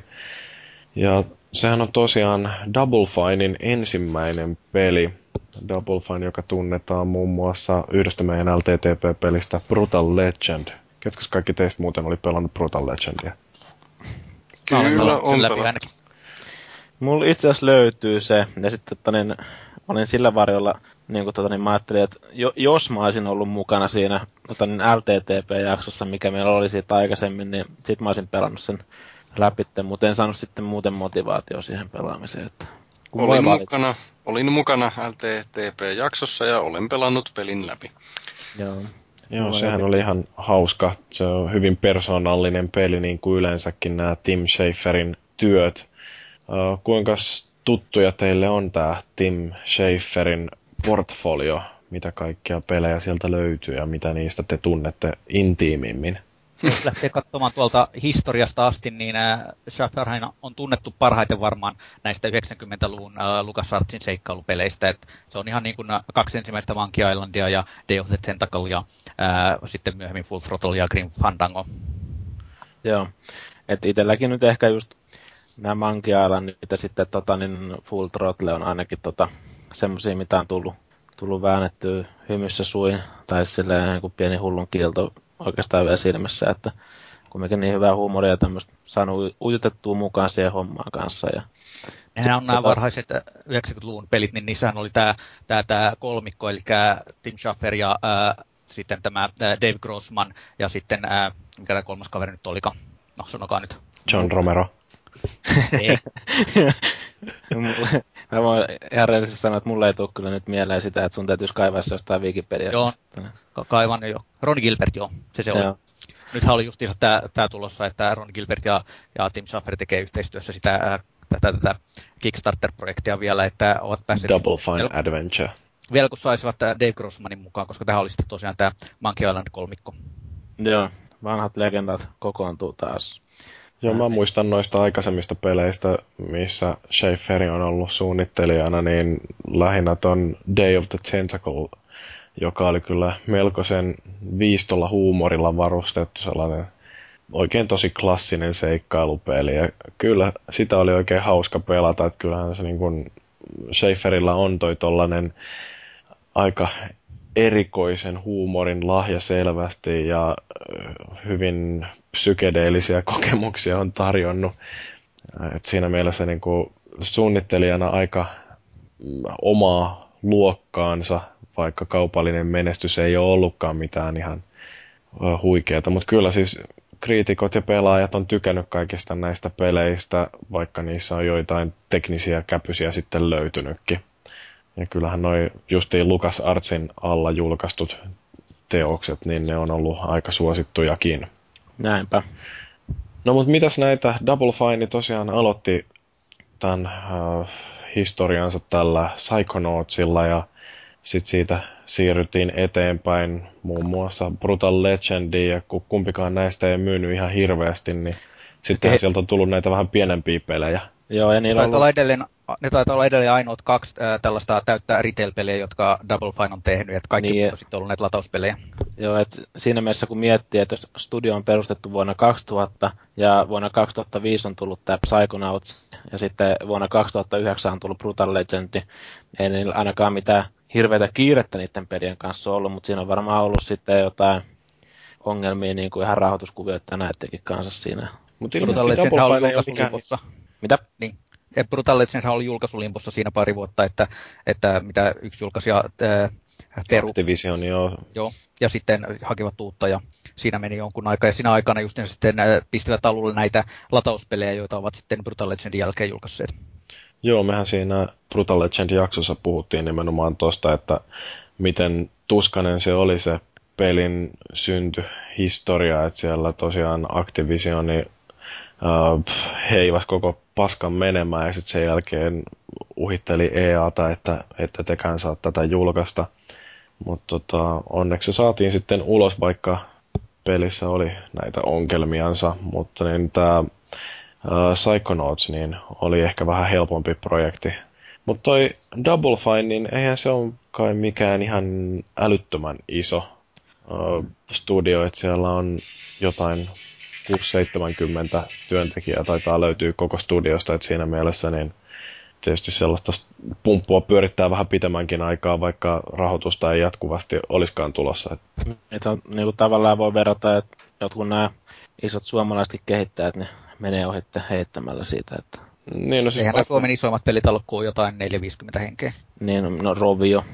No joo, sitten tietty Rovio on joku Niin. Toisko, eikö tuossa tota, niin tuossa, niin, no Remedissä on varmaan joku, eikö se joku 60 tyyppiä suurin piirtein ehkä kanssa? Mä muistelisin, että ne on jotain sitä 50 luokkaa sekä siis Bookbear että Remedy ja sitten toi, tosiaan ne mobiilitalot on nyt kasvanut kamalasti viime aikoina ja varmaan sitten Supercell. Niin. Joo. Kumminkin sitten samaa koko luokkaa.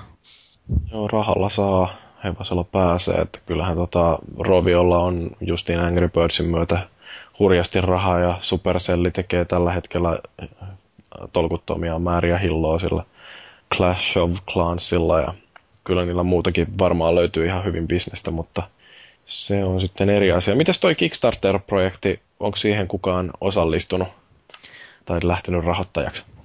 Mä osallistuin siihen ehdottomasti kyllä, että siis odotuksia on nimenomaan sitä kautta, kun siinä on Tim Schafer ja, ja tosiaan tämä Ron Gilbert mukana. Ron Gilbertistä ei edes alun perin taidettu siitä mainostaa, että se tuli vasta myöhemmin siihen tai jotain. Mä en ole itse ihan niin kuin rehellisesti sanottuna laittanut vielä yhtään mihinkään Kickstarteriin rahaa, että jos sen muista tulee joskus joku Kickstarteri, niin mä voin laittaa sinne rahaa, mutta Kickstarter alkaa olla hissukseen toi näytön paikka, että ne ensimmäiset isommat peliprojektit, mitä, mihinkä siitä, sillä on haettu rahaa, niin niillä alkaisi tulla, tulla deadlineit nyt tässä loppuvuodesta ja ensi vuoden alussa vastaan. Mm, no siis toihan on tämä Double Fine Adventure, niin sehän oli se ensimmäinen sellainen oikein todella iso luokan uh, peli Kickstarteri, että sitten seuraava, mikä tuli, oli tämä Brian Fargon Wasteland 2, ja jos tuota nyt katsoo tätä uh, Kickstarter-sivua, niin löytyykö täältä nyt jostain, että no tämä on siis fundingi tapahtunut helmi-maaliskuussa tämän vuoden puolella.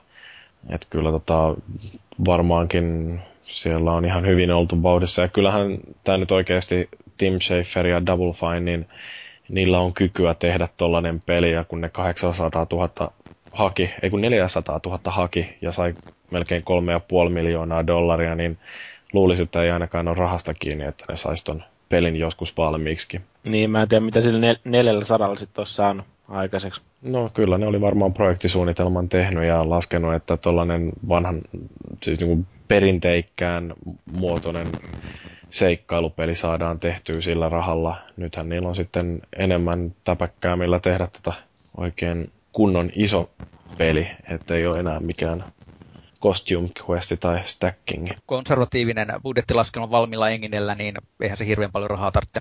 Niin, ja kun Double Fineilla on kuitenkin aika hyvin kokemusta siitä, että miten tehdään tällaisia seikkailupelejä, niin kyllä ne varmasti tiesi, mitä oli hakemassa. Ja mulla on siis sillä ihan vakaa luottamus siihen, että Schaeferi tietää, mitä se on tekemässä, ja toi rahoitus antaa sopivasti sitä selkänojaa, että ne saa tehtyä ihan laadukkaan tuotoksen ja kyllä sieltä varmasti jotain on tulossa. Mä en itse sitä rahoittanut, mä lähdin pistämään kyllä pikkasen rahaa siihen Wastelandiin, koska se on yksi näitä mun pelihistoriani huippuhetkiä silloin joskus kuusi lankkua aikaa, mutta en, täytyy katsoa, jos tämä on oikein hyvä toi Double Fine Adventure, niin kyllä se varmaan tulee sitten ostettua joskus, kun se kauppojen hyllyille pääsee. Schaefferihän on ollut melko äänekäs siinä just, että se on kritisoinut tätä vanhaa julkaisijavetosta pelijulkaisun mallia, koska siellä näillä isoilla taloilla on hirveästi valtaa sen suhteen, että mitkä pelit yleensä saa rahoitusta. Ja nyt kun Kickstarterissa sitten on tätä Psychon, ei Psychonauts, kun Double Fine Adventurea niin päästy tekemään, niin se antaa studiolle valtaa paljon enemmän ja mahdollisuudet sitten toteuttaa sitä omaa visiota ilman, että tarvii kauheasti rahoittajilta käydä kysymässä, että annatteko meille luvan tehdä tällaisen ja tällaisen ominaisuuden. Et varmaan aika paljon justiin, varsinkin Brutal Legendissa, niin joutunut kuuntelemaan sitä julkaisijan sanaa ja sen takia pelistä tuli mitä tuli. Mutta Psychonauts. Um, mistä tässä pelissä on kyse, kuka haluaa tehdä sellaisen lyhyen synopsiksen? Siis ihan niin kuin tarinasta vai niin kuin alkuasetelmista? No, jos haluaisit luonnehtia kymmenellä sanalla tai vähemmällä, että minkälainen peli on Psychonauts, niin mitä tulisi mieleen? No. Mä varmaan sanoisin niin, että se on ä, tasohyppely, jossa on normaali, normaalia enemmän ä, väliä juonella ja hahmoilla, ja normaalia toi ä, psykedeellisempi ja surrealistisempi ä, level design. Joo, toi SPHV kyllä tuossa aika lailla sanat suusta, eli siis just periaatteessa niin pelimekaniikalta loppupeleissä aika, aika normaali taso loikka, mutta sitten siinä on tosiaan keskitytty niihin, tosiaan niihin hahmoihin. Siinä on mielenkiintoisia hahmoja, ja tosiaan kun niiden pääselle pääsee, niin, tota, niin se luo siihen niin kuin aika paljon kumminkin uudenlaisia mahdollisuuksia, tai semmoisia erilaisia mahdollisuuksia, ja pääsee sitten hassuttelemaan siinä siellä mielen sisällä.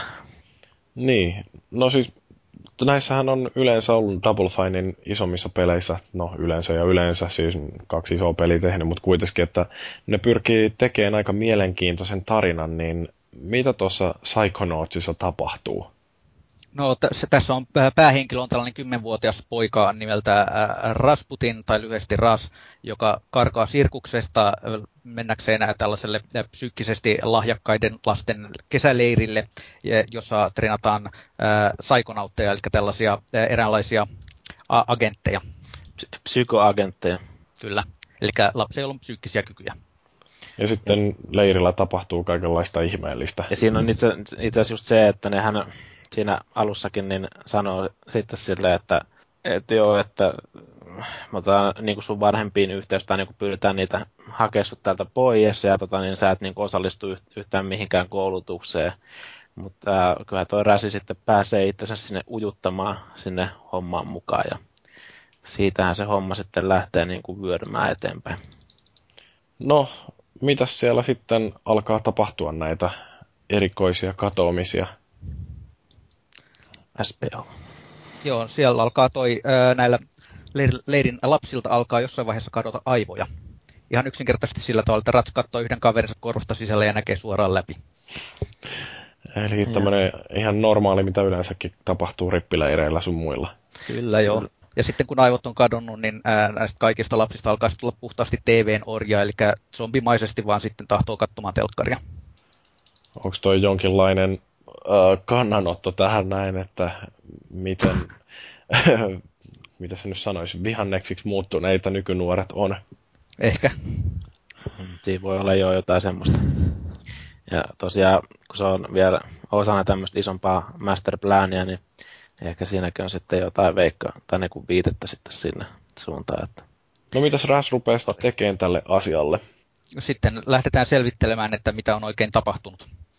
Ja samaan aikaan täytyy sitten myöskin aukoa näitä Rasin omia pään sisäisiä ongelmia. Niihin päästään sitten lopulta myöskin, ennen kuin on ratkottu kaikkien muiden traumat. Niin, no tota, yksihän näissä Double Finein peleissä on sellaista yhteistä myöskin näissä pienemmissä, että niissä on aika mielenkiintoisia, mielikuvituksellisia, uniikkeja pelimekaniikkoja, niin tässä Psychonautsissa varmaan on päästy myöskin nauttimaan tällaisista Joo, siinä on niinku tosiaan, siis siinä on esimerkiksi just tämä kone, mikä, no sehän SPO sanoi sen silloin aikaisemmin, mikä oli tämä kaverin nimi, jolla se kone, jolla pääsee sinne kollektiiviseen alitajuntaan. Yksi näistä leirin kouluttajista, niin. tällainen Sasha Nine, joka on tällainen jonkunlainen sekoitus saksalaista hullua tiedemiestä ja Menin Black-agenttia. Joo, sillä on sellainen vielä kiva sellainen korostuskin siinä puheessa, puheessa että ne, tosiaan sillä pääsee sinne siinä varsinkin siinä niin kuin alkuvaiheessa, niin siihen pääsee niin kuin ekana vähän niin kuin sen, sen Sasan mieleen. Ja se pääsee vähän niin kuin, eikö se avaa siellä jotain patoja vai vähän niin kuin sekoittaa sitä hommaa, niin kuin pakkaa jo siellä. Niin Alkupeli on sitten, käytännössä sitä, niin. että, että koulutetaan ää, Ratsille näitä perustaitoja sillä, että näiden kouluttajien mielessä käydään. Joo. Toihan on justiin sellainen mielenkiintoinen idea, että ratkotaan mielen ongelmia sillä, että mennään johonkin tällaiseen virtuaaliseen tilaan, jossa ää, sitten nämä psyykkiset ää, ongelmat manifestoituu jonkinlaisina ää, konkreettisina esineinä tai ää, ilmiöinä. Ja se on aika kiehtova ajatus justiin, että siellä kun lähdetään sitten purkaan solmuja, niin sitten se voi ollakin, että solmu on ihan oikeasti joku solmu, että mitäs näitä nyt löytykään tuollaisia elementtejä, mitä sieltä alitajunnasta käydään metsästämässä.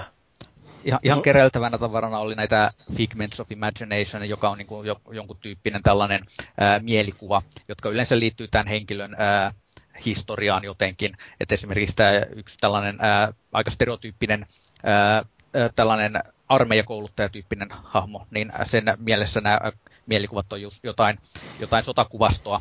Ja sitten näiden lisäksi on tällaista äh, eräänlaista henkistä painolastia, äh, emotional baggage, jota voi sitten availla siellä. Ja sitten löytyy äh, mental cobwebia, eli äh, tällaista hämähäkin seittiä jostain mielen perukoilta, jota, perukoita, jota on, jotka on niin kuin täysin huoltamatta. Että niin, ja niitä ei pysty edes niin kuin heti alkuun välttämättä edes availemaan ennen kuin saa sen oikean välineen siihen, millä pystyy sitten niitäkin esimerkiksi availemaan, pääsee sinne. Ne täytyy olla imuri, jolla pystyy imuroimaan sitten nämä mm, mielen hämähäkin seitet sieltä jostain nurkista. Kyllä joo, ja eikö, eikö tähän niin kuin nyt vaadit, vaadittu, näihin vaadittiin ilmeisesti näihin tavaroihin tai näihin niin kuin, tämmöisiin upgradeeihin vaadittiin niitä sai, sai energiaa, mitä kerällään niin kuin sitten sieltä ympäriinsä.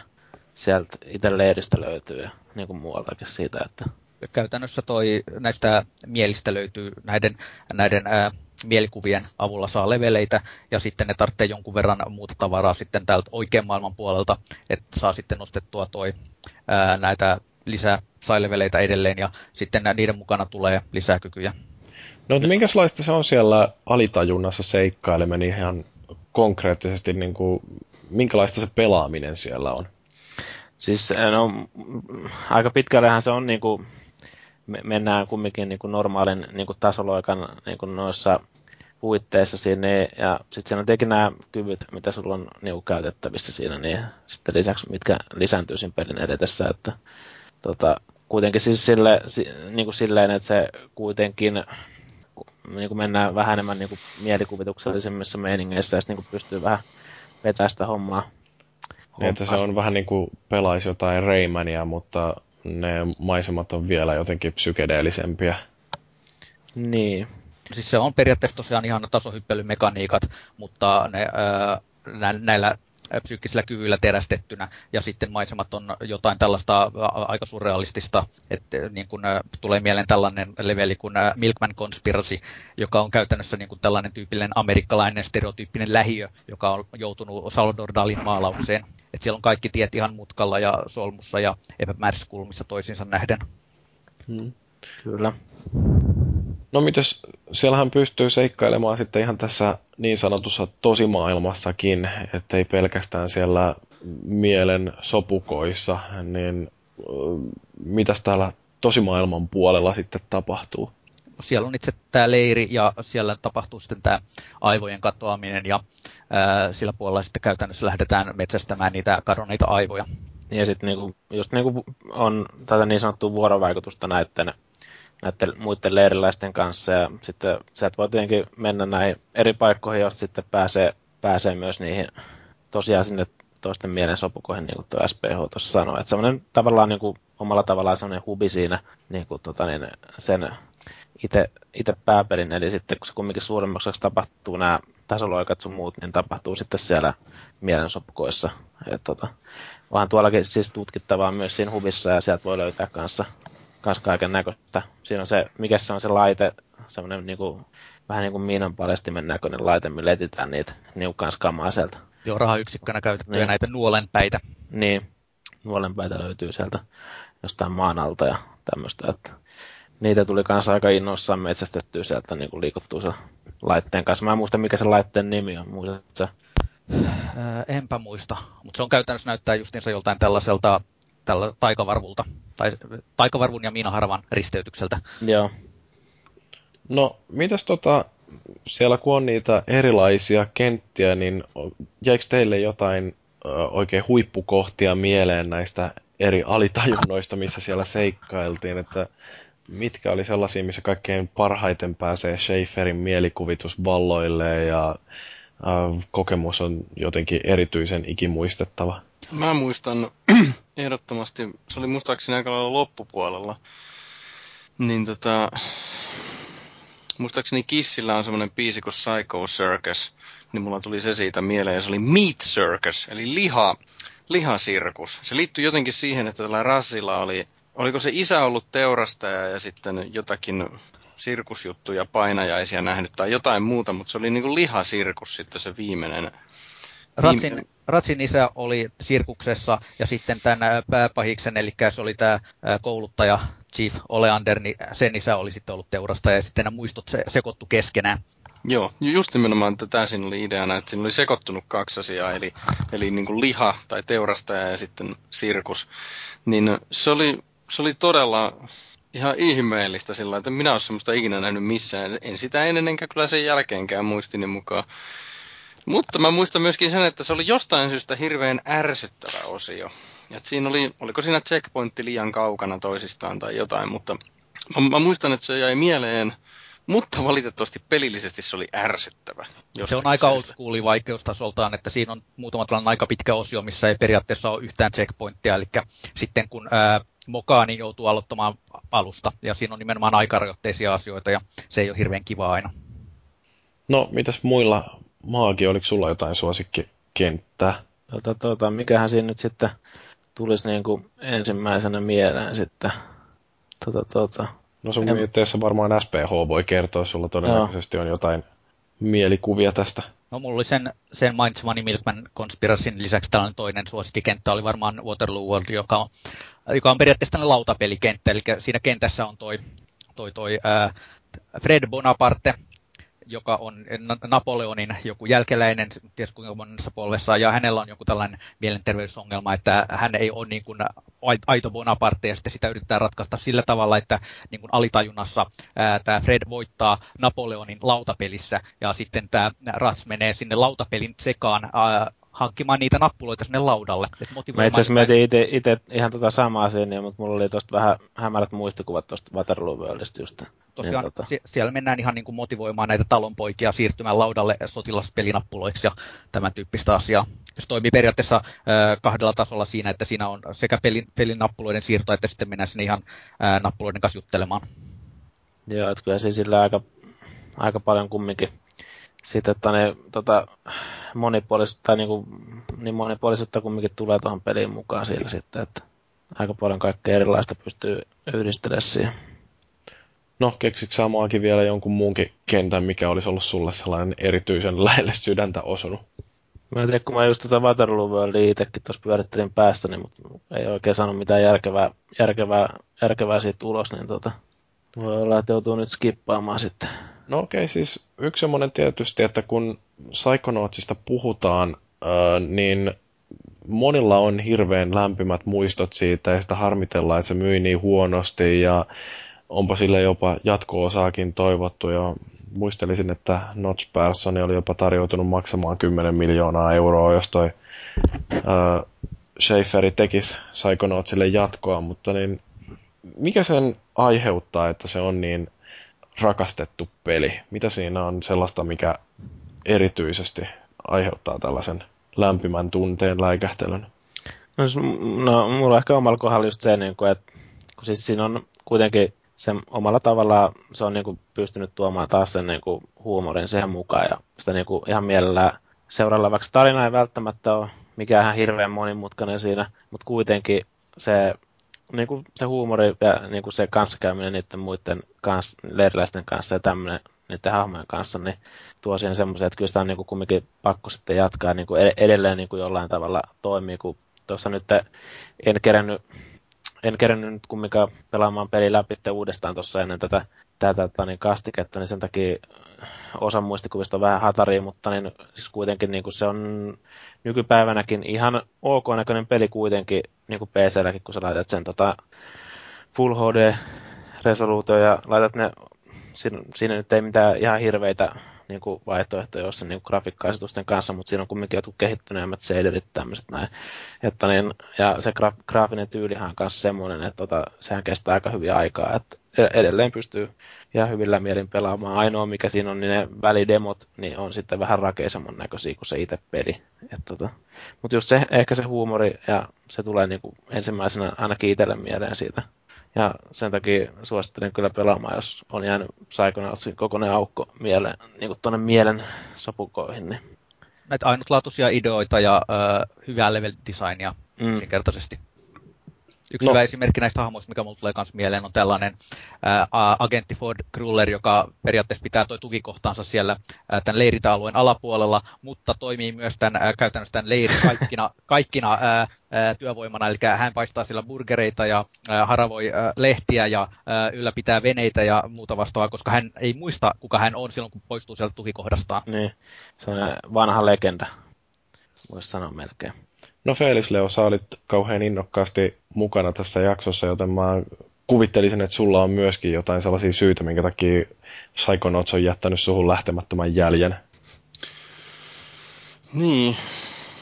Siis sen lisäksi, mitä tässä nyt on sanottu, niin mulla on tää peli vieläkin tässä mun hyllyssäni tälle alkuperäiselle Xboxille, että todennäköisesti se oli justiinsa sitä, että muhun on, muhun on aina vedonnut tämmönen hyvin tehty kolmannen persoonan tasoloikka justiin tyyliin nämä modernit Mariot, no vaikka Uncharted, Prince of Persia ynnä muut tällaiset. Ja tää oli jotain vaan niin ihmeellistä.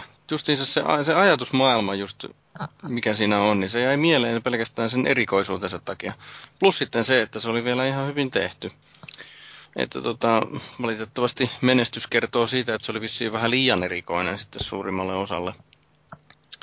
Mutta tota, verrattuna siihen, mitä muut on sanonut tähän mennessä, niin ei oikeastaan mitään sen enempää. Että en mä nyt oikeastaan tiedä, tarviiko välttämättä jatko-osaa tähän niin hirveästi. Että... Eikö sitäkin ollut jotain huhuja aina välillä? Että Ehkä semmoinen HD-remake voisi olla myöskin ihan jees. Siis semmoinen, että siinä olisi oikeasti HD-grafiikka ja sitten sit olisi joitakin vähän päivitetty parempaan vähän tyyliin No, no joo, itse asiassa semmo, vähän saman tyylinen kuin mitä nyt on tulossa vissiin tämä Doom 3, ainakin Xbox Live Arcade, justiin vähän HD-päivityksiä ja sun muita sen sellaista, niin sellaisena varmaan toimisi ihan hienosti. Varmaan eikö, pelaisinkin uudestaan. Eikö siihen jonkin verran noita päivityksiä tehtykin, kun se oli, siis toi ää, viime vuonna, kun se oli, niin ää, Double Fine sai kaikki nämä pelin oikeudet takas edelliseltä mm. julkaiselta, kun julkaisusopimus umpeutui. Ja sen jälkeen päivittivät sitä sen verran, että se julkaistiin sekä Macille että Linuxille ja myös Steamissa. Ja, ja siinä on nyt äh, Steamissakin muun muassa achievementit mukaan, niin mun ymmärtääkseni siihen tehtiin jotain HD-päivitystä. Joo, siis siinä, siinä, samalla. siinä oli ainakin Hieno. siis, tota niin, kyllä, kyllä se niinku tietenkin Reson saa, Reson saa vedettyä tappiin PClle niinku normaalisti, mutta siis sit siinä oli niinku tosiaan semmoisia jotain lisäshadereita, mitä pystyy ainakin valitsemaan siinä PCllä. Et tota, no, voi olla, että ne on tullut sitten lisäksi siinä, kun mä en ole sitä tosiaan itsekään niinku, aikaisemmin en ole PCllä pelannut just joskus niin kuin tuolla boxilla, boxilla tullut väännettyä. Niin, niin millä, sitä. mitä versioita te pelasitte? Oliko tota, Fellulla oli nyt tietysti se Xbox ja Maagilla toi Steam-versio, mutta oliko SPHlla kanssa Steamista? Mulla on aito alkuperäinen Xbox-versio, jonka pelasin vielä alkuperäisellä Xboxilla, vaikka se toimisi 360 Okei. Okay. Sehän pystyy, eikö, eikö sen pysty tuolta Origin, Origin, tai mikä Xbox Originalsistakin ostaa? Se, se, löytyy, se löytyy 360 kyllä Xbox niin. Originsista myös. Joo. No, minkälaisille peliharrastajille suosittelisitte tätä? Ihan kaikille varmaan ei putoile täydellisesti. Tasoloikka ystäville, että Super Mariot ja Prince of Persiat ja Uncharted, jos tykkää, niin ja jos tykkää, miksei sitten tämäkin. pakkaa sitten siinä, niin tarina Joo, ja sitten... tasohyppely, ja kunhan pystyy sietämään paikoin vähän old schoolia vaikeustasoa, koska se erityisesti loppua kohti on paikoin ärsyttävää. Kun siinä tulee just tällaisia, että kun putoaa väärässä kohdassa, niin saattaa pudota aika pitkän matkan taaksepäin, niin kuin ihan sillä tavalla, että vaan putoaa, eikä ole mitään checkpointtikuolemia tai muuta vastaavaa. Niin ja varmaan Ratchet ja Clank-ystävillekin voisi niin. sopia. Kunhan ei ehkä ajattele, että se on niin lapsenomainen ja vaikka se näyttää lapsenomaiselta, niin ne teemat, mitä siinä käsitellään, niin ne ei välttämättä ole kauhean lapsenomaisia. Kyllä, että ehkä, ehkä jollain tavalla vaikka siinä on huumori ja tämmöistä niinku vähän kieroutunut, kieroutunut, kieroutunuttakin huumoria mukana ja tämmöistä näin, niin silti se omalla tavallaan ne teemat on kumminkin silleen semmoisia, no ehkä tälläkin hetkellä ihan ajankohtaisia ja niin kuin kumminkin vakaviikin sitten. Et, mutta niin, kyllä joo, jokaiselle, joka tykkää tasoloikasta ja pitää itsensä pelaajana, niin kannattaa testata Jyri. Mm. No, mulla on se ladattuna itselläni tuolta, kun sen jonkun Humble Bundlein mukana on Steamista saanut, niin kyllä se varmaan joskus vielä tässä, kunhan saa noita pelejä pois työn alta. Tämä on itse asiassa tämä on ihan järjetön kuukausi, kun ajattelee, että mitä kaikkea tulee. Nyt mitä kuuntelin Weekend Confirmedia, niin sekä toi Dishonored että XCOM on kyllä sellaisia pelejä, että niiden kanssa menee varmaan aikaa, kun nyt vaan ton Assassin's Creed 3 saisi pois alta. Se dis- ehkä... Eikö Dishonoredista ollut sellaista puhetta, että se on aika lyhyt peli, ettei siinä kovin kauan nokkatuisi? No ei, täällä... mutta se voi pelata varmaan uudestaankin. Niin. Ja varmaan Psychonautsinkin voi pelata uudestaan. Että... Kyllä. Mä itse asiassa ajattelin, että jossain vaiheessa varmaan pelaan uudestaan sitä varten, että saa ne achievementit Steamissa. Joo, se on itse asiassa ihan silleen hyvä, hyvä uudistus, vaikka mä en ole itse kyllä koskaan ollut niin kuin, mitenkään achievementtien tai trofien tai minkään muun perään, mutta kyllä se jotain lisää siihen tavallaan tuo, että sä niin kuin saat sitä aina, varsinkin jos ne on niin kuin hyvin keksitty sitten ne saavutukset siinä, että, että se ei tule vaan sen, sen mukaan, että sä pidät sitä peli läpi, niin tulee joku saavutus, vaan että jos teet siellä jotain vähän erilaista maailmasta, tai keräät tietenkin paljon kaikki mahdolliset, mitä voit saada niin sieltä niin mukaan, niin ihan silleen hyvä lisä, lisä sinne. Mä itse siitäkin yllätyin, kun mä latasin se Steamista jo, jossain tarjouksessa, tarjouksessa niin tota, että siinä oli saavutukset, kun mä en ollut sitä mitenkään niin kuin seurannut sen erityisemmin. Sehän tulikin sitten tuossa SPHlta jo aikaisemmin, aikaisemmin infostkin siitä, että siinä oli ollut just tätä pientä, pientä että niin kasvojen kohotusta ja tuommoista, niin siinä samalla on sitten tullut saavutukset siihen mukaan. Joo. No, mutta haluatteko vielä sanoa jotain loppuun ennen kuin siirrytään tuosta noita palautteita lukemaan, että kannattaako kaikkien nostaa Psychonauts? No, no nykyään, siis... sen, nykyään sen saa niin halvalle ja niin monelle eri alustalle, että äh, se on sen verran äh, legendaarinen peli tavallaan, että voi mel- melkein suositella useimmille pelaajille kyllä. Niin, ja on se mun mielestä niin hyvin kumminkin kestänyt aikaa, aikaa kuitenkin, ja, ja tosiaan silleen nykypäivänäkin aika erilainen peli, ja niin kuin, mitä itselle tulee mieleen, niin toi Double Finekaan niin ei ole välttämättä sen jälkeen, kun on tuon Psychonautsin julkaissut, niin enää se niin kuin, saanut yhtä hyvää peliä pihalle enää. Että. Ehkä se jatkoosa joskus tulee, kun toikin periaatteessa jää vähän sellaiseen cliffhangerin paikkaan, että se on aika samantyyppinen lopetus kuin vaikka jossain äh, ensimmäisessä paluu tulevaisuuteen elokuvassa. Mm. To be continued. Joka muuten lisättiin siihen elokuvan jälkikäteen, sitä ei ole alun perin. Joo, pieni knoppitieto vielä sieltäkin sitten. Okei, okay. no se oli meidän pikainen Psychonauts-käsittely. Jos haluatte itse heittää tähän jotain jatkokommenttia, niin meillä varmaan löytyy foorumilta Psychonauts-ketju, mutta tietysti meille voi aina kommentoida näitä jaksoja myöskin näissä podcast-palauteketjuissa.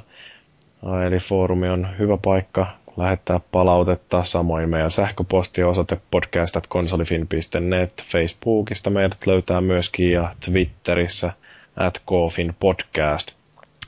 Katsotaan minkälaista palautetta meille on tullut. Ainakin username on sanonut tästä XCOM-jaksosta, että mukava kuunnella aina mennessä nukkumaan, kun tämä on sen verran unettavaa tavaraa. Mm. Joo, me nauhoitetaan nämä niin myöhään, että ei mikään ihmekään, että saattaa joskus tulla uni. Se on hyvä, että tämä toimii hyvänä unilääkkäänä kanssa joillekin, niin ei tarvii jäädä mihinkään pillereihin koukkuun sitten. Joo, sitten toi Cyrus 1 on kommentoinut Resident Evil 6 brightness-säätöä, että totaalisen rikki. Huomasitko Maagi itse, että olisi voi, ollut tuossa Ressa 6 jotain no, vikaa siinä? Mm, no joo, itse asiassa, no joo, on se itse asiassa sinänsä, että varsinkin se testinäyttö siinä niin ja näin, niin kyllä siinä niin kuin se menee, tu, menee jotenkin liian, tum, se jää liian tummalle siinä kohdassa.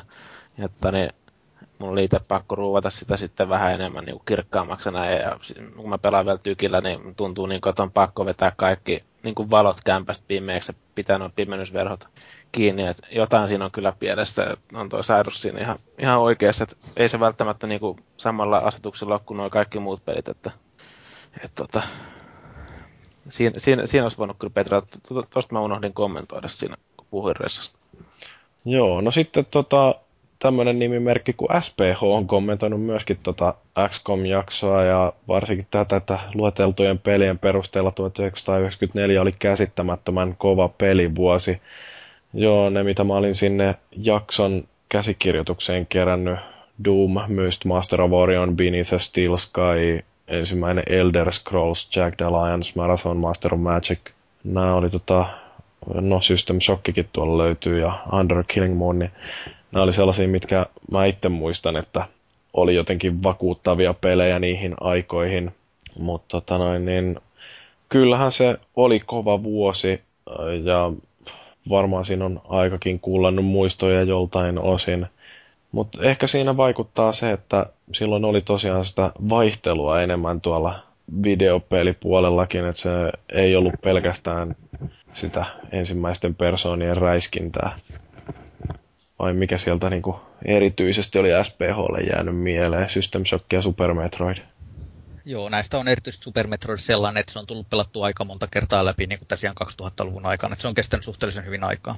Oliko toi Little Big Adventure, tuliko sekin vuonna 1994? Mä jotenkin muistan, että tota, niin se oli aika ainakin mielenkiintoinen peli mun mielestä silloin, kun pelailin sitä joskus aikoinaan. Siinä oli jotain, mä en muista minkä takia se oli niin erikoinen, mutta sitä jonkin verran jopa hehkutettiin, mutta siinä taisi olla sitten lopulta kuitenkin niin öö, syvällisiä ongelmia jossain pelimekaniikassa, että se ei sitten kauhean hyvin lyönyt itseänsä läpi. Niin, se on mullekin jotenkin jäänyt kumminkin mieleen silleen, että tota, niin... Mä muistan Eikö... pelanneeni jotain demoa siitä tai jotain tällaista, mutta en sitten muista, että minkä takia mä en sitä koko versiota koskaan hankkinut. Joo, mun mielestä mulla oli se pc ainakin. Mä en tiedä, oliko mulla välttämättä silloin vuonna 94 just sitä, mutta niin kuitenkin. Se on ainakin näköjään Wikipedian mukaan tullut vuonna 94 PClle. Että... Joo. PlayStationille 97 vasta. Hirveetä. Joo, sitten edelleenkin SPH valitti sitä, että mä oon muistanut koneiden speksit hiukan yläkanttiin. Mä itse asiassa yritin löytää, että mikä olisi sellainen perus PC ollut vuonna 1994, mutta ei hirveän hyvin löytynyt mitään tarkkaa tietoa aiheesta ja mikä oli erityisen vaikeaa, niin löytää tietoa sen aikaisista näytön ohjaimista, mikä varmaan johtuu aika paljon siitä, että ne oli hirveästi integroituna siihen emolevyyn. Että erilliset 3D-kiihdyttimet ja näytönohjaimet, niin Näytönohjaimet oli kyllä erillisiä, mutta 3D-kortit tuli vasta pari vuotta myöhemmin. Okei okay, joo. No mutta siis musta se oli aika järkyttävää, kun mä yritin, siis oli niinku pakko ihan tarkistaa, että oliko jopa niin, että se oli jotain 256 kilon niitä näyttömuisteja, koska eihän sillä nykyään pysty tekemään yhtään mitään. 256 tai 512 oli varmaan. En nyt muista tarkalleen sen koneen speksejä, mitä mä ostin silloin vuonna 1995, mutta mä veikkaan, että siinä oli 512 kiloa. Joo. Muistelisin kuitenkin, että olisiko 95 vuonna, niin silloin mä en ole kyllä itse ostanut, mä oon asunut porukalla ja isä on ostanut kyllä koneen mulle, mutta ne, olisiko siinä ollut joku 3D-kortti? Mulla on sellainen hämärä muistikuva, vai menikö se oikeasti vasta sinne jonnekin? Mm. En tiedä. No, aivan hirveetä. Mutta on aika, aika on hieno nimi toi 3D-kortti. Niin, eihän niistä nykyään enää puhuta sillä nimellä. Nykyään ne on vaan näytön niin. ohjelmia, koska niissä kaikissa on jonkinnäköiset 3D-piirit. Niin. Joo, mitäs muuta? TT2K ei tykännyt siitä, että edellisessä jaksossa, jossa puhuttiin lautapeleistä, niin siellä oli koira haukkumassa. Se oli vähän jo, että siellä oli semmoinen hevosen kokoinen hurtta siinä pöydän vieressä ja sitten kun pizza lähetti tuli käymään ovella, niin koira heräsi ja rupesi haukkumaan ja se on aika äänekäs tapaus. Ei ollut mikään chihuahua siellä niin kuin tänne piipittämässä. No ei varsinaisesti. Joo. Mutta niin siinähän on tullut hyvä vastauskin tuon Tontsalle, että täytyy olla tylsä elämä se. Niin, Tontsahan myönsikin, että tylsä on elämä. Joo. Huono uh, mies oot Tontsa, kun valitat täällä julkisella puolella näistä asioista. Joo, Nisupulla kiitteli erinomaista aikataulutusta, tai Salariman Daishikin kiitellä sitä.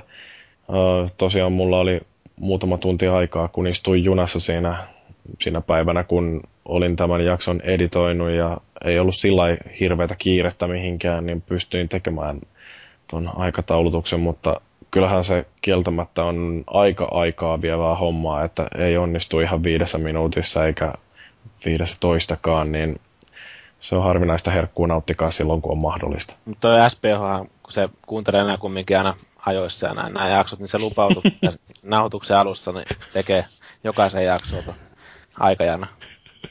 Joo, kun muuten ei ole kiireitä. Koska... Jyri laittaa sitä aina etukäteen ton jakson, niin se voi sitten tehdä.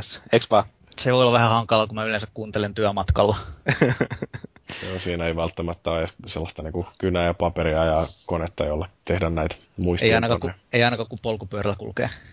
niin joo, se voi pikkasen, se, siitä voi tulla vähän vaarallista. Niin, no en tiedä, jos joskus toi Google tekee sellaisen itse ohjaavan polkupyörän, niin Google Bike. Mites talvella, meneekö silloinkin polkupyörällä? Talvella ei mene polkupyörällä, että silloin kyllä siirtyy bussiin. Joo. Tätä mä ihmettelen, että minkä takia Nisupolla puhuu lokalisoinnista tuossa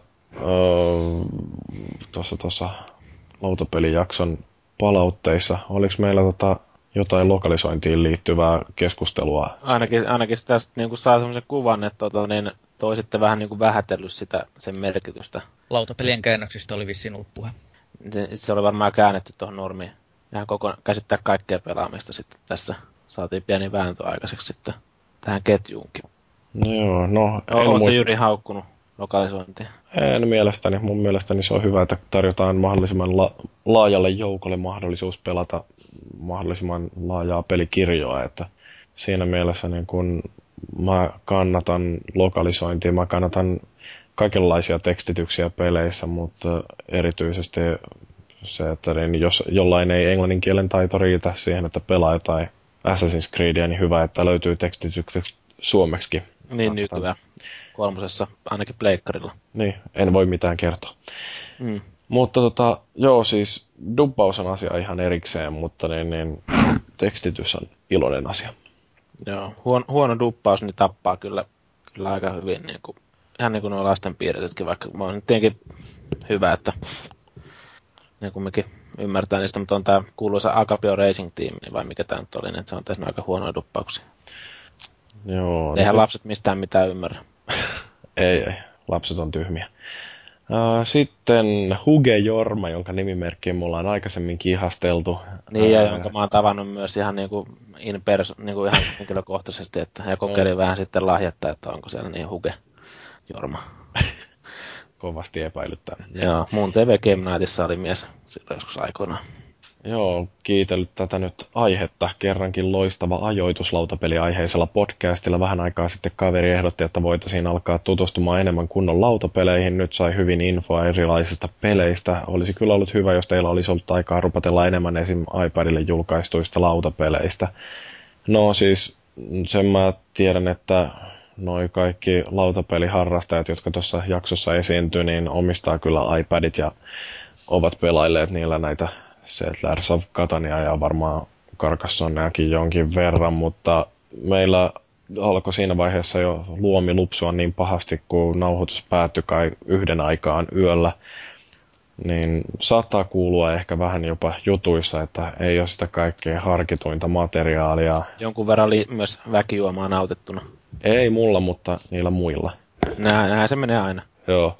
Mutta tota, ihan kiva, että aihe kelpas. Mä oon edelleen sitä mieltä, että vaikka lautapelit ei muuten kiinnostaisikaan, niin kannattaa kuunnella siitä huolimatta se jakso, koska me saatiin mun vaatimattoman mielipiteeni mukaan erinomaisen hyvä jakso tehtyä. Ja tota, niin, lautapelit on mielenkiintoisia ja niitä kannattaa avoimin mielin lähteä kokeilemaan. Sitten Sairus kiitellyt, että todella hyvä jakso. Diplomasysetit oli aivan mahtavaa, joo. Oli se hauskaa sitä pelatakin, vaikka se lopputulokset ei aina välttämättä ollutkaan sitten sosiaalisten suhteiden kannalta optimaalisia. ja että rupesi naurattaa, kun puhuttiin HC- ja kasuaalipelaajista. Joo, se oli oikeastaan siinä jakson nauhoituksen aikana. Mä tajusin, että miten samanlaisessa maailmassa sitä liikkuu noiden lautapeliharrastajien kanssa, että niillä saattaa olla hiukan erilaiset termit ja erilainen ihmisten ryhmittely, mutta kuitenkin ne samat teemat siellä pyörii. Bioshokkaja sanoi, että jakson aiheesta luettuna pelkäsin, että tästä tulisi samalla lailla tylsä podcast kuin siitä jääkiekkojaksosta. Haista Bioshokkaja vittu. Onneksi yllätyin iloisesti ja tämä oli tällaiselle lautapeleistä vähän välittävällekin kiinnostavaa kuunneltavaa. Erittäin kiva kuulla, että kelpas. Tämä on siis niin kuin aina mukavaa, kun saa hyvää palautetta ja että onnistuu murskaamaan ihmisten ennakkoluuloja. En tiedä, kannattaako se NHL-jaksokin kuunnella, vaikka ei NHL kiinnosta. Puhuitteko siinä mistään muusta kuin jääkiekosta ja NHL-pelistä? No, aika paljon siinä tuli tietenkin kaiken näköistä NHL-läppää heitettyä, ja niin kuin yleisestikin jääkiekosta ja SM Liigasta ja kaikesta muusta. Niin kuin, mutta niin voi olla, että siellä on vähän jotain muutakin kuin pelkkää lätkää. Joo, sitten Lapa 12 sanoo, että kiinnostavaa kuultavaa ja kysymyksenä, että lautapeliäkö voi pelata yksin. No, joillekin peleille on tosiaan kehitetty niitä yksin pelattaviakin modeja. Ehkä se ei kaikkiin peleihin sovi ihan niin hyvin. Ja veikkaan, että tämä mainittu Kimble ei ole sellainen peli, jota olisi mitenkään mielekästä millään säännöillä pelata yksinään. Ehkä Board Game Geeksistä löytyy joku äh, jonkun innokkaan tekemä yksin pelisovellus siitäkin, mutta mä en välttämättä olettaisi, että pelikokemus on mitenkään mullistava. Puhutaan nyt kuitenkin näistä vähän paremmista lautapeleistä tuossa viime jaksossa. Mutta mitäs tässä vielä ette käsitelleet lainkaan mitään suomalaisia lautapelikauppoja tai hinnastoja. Lautapelit.fi, se taitaa olla se suomalainen lautapelikauppa. Tietysti fantasiapeleistäkin löytyy ja hinnat, niistä voi sanoa, että ei ne ole halpoja. Mutta Prisma lautapelien ostopaikkana täysin mahdollinen kyllä siis näitä ihan yleisimpiä, jos aloittaa näistä karkassaneista ja kataneista, niin kyllähän se niitäkin voi Prisman tai City Marketin leluosastolta käydä kattelemassa. Välttämättä siellä jos te samalla lailla asiantuntevaa palvelua kuin jos menee jonnekin mm. lautapelit fiihin, joka löytyy Helsingin kampista ja Tampereella on tuolla keskustorin Mäkkärin alakerrassa, niin siellä puolen kuun pelien kanssa nykyään samassa tilassa. Eikä se joku Afrikan tähti Prismastakin löydy. Joo, ja Afrikan tähtihän oli tunnetusti sellainen peli, jota ei pelata edes nostalgiasyistä. Joo, siinä taisi olla meidän palautteet. Voisin katsoa, että onko Twitterissäkin jotain, mutta en kyllä nyt jaksa. Että mennään tonne viimeisiin sanoihin ennen kuin vedetään tämä jakso pakettiin. Onko mitään sellaista, mitä haluatte tähän loppuun sanoa? Aloitetaan vaikka SPHsta. TV. No niin. Niin, se on, että poistakaa aivot ja kattokaa telkkaria loppuikänne. Mitäs mm. Fellu? No, nyt on jo syksy, joten muistakaapa pukeutua sitten kunnolla jo. Mm, lapaset kouraa. Maagi, onko sulla mm. mitään sanottavaa? Sä oot valmistautunut tähänkin hyvin niin kuin aina. Kyllä, kannattaa välillä laittaa monarilapulle vähän rahaa. Niin, sitten voi voittaa useampia tuhansia. Kyllä. Joo, mä muistuttaisin, että kunnallisvaalit lähestyy. Käykää vaikka vaalikoneesta katsomassa, että kenelle kannattaa antaa ääni, jos ette mitään muuta keksi.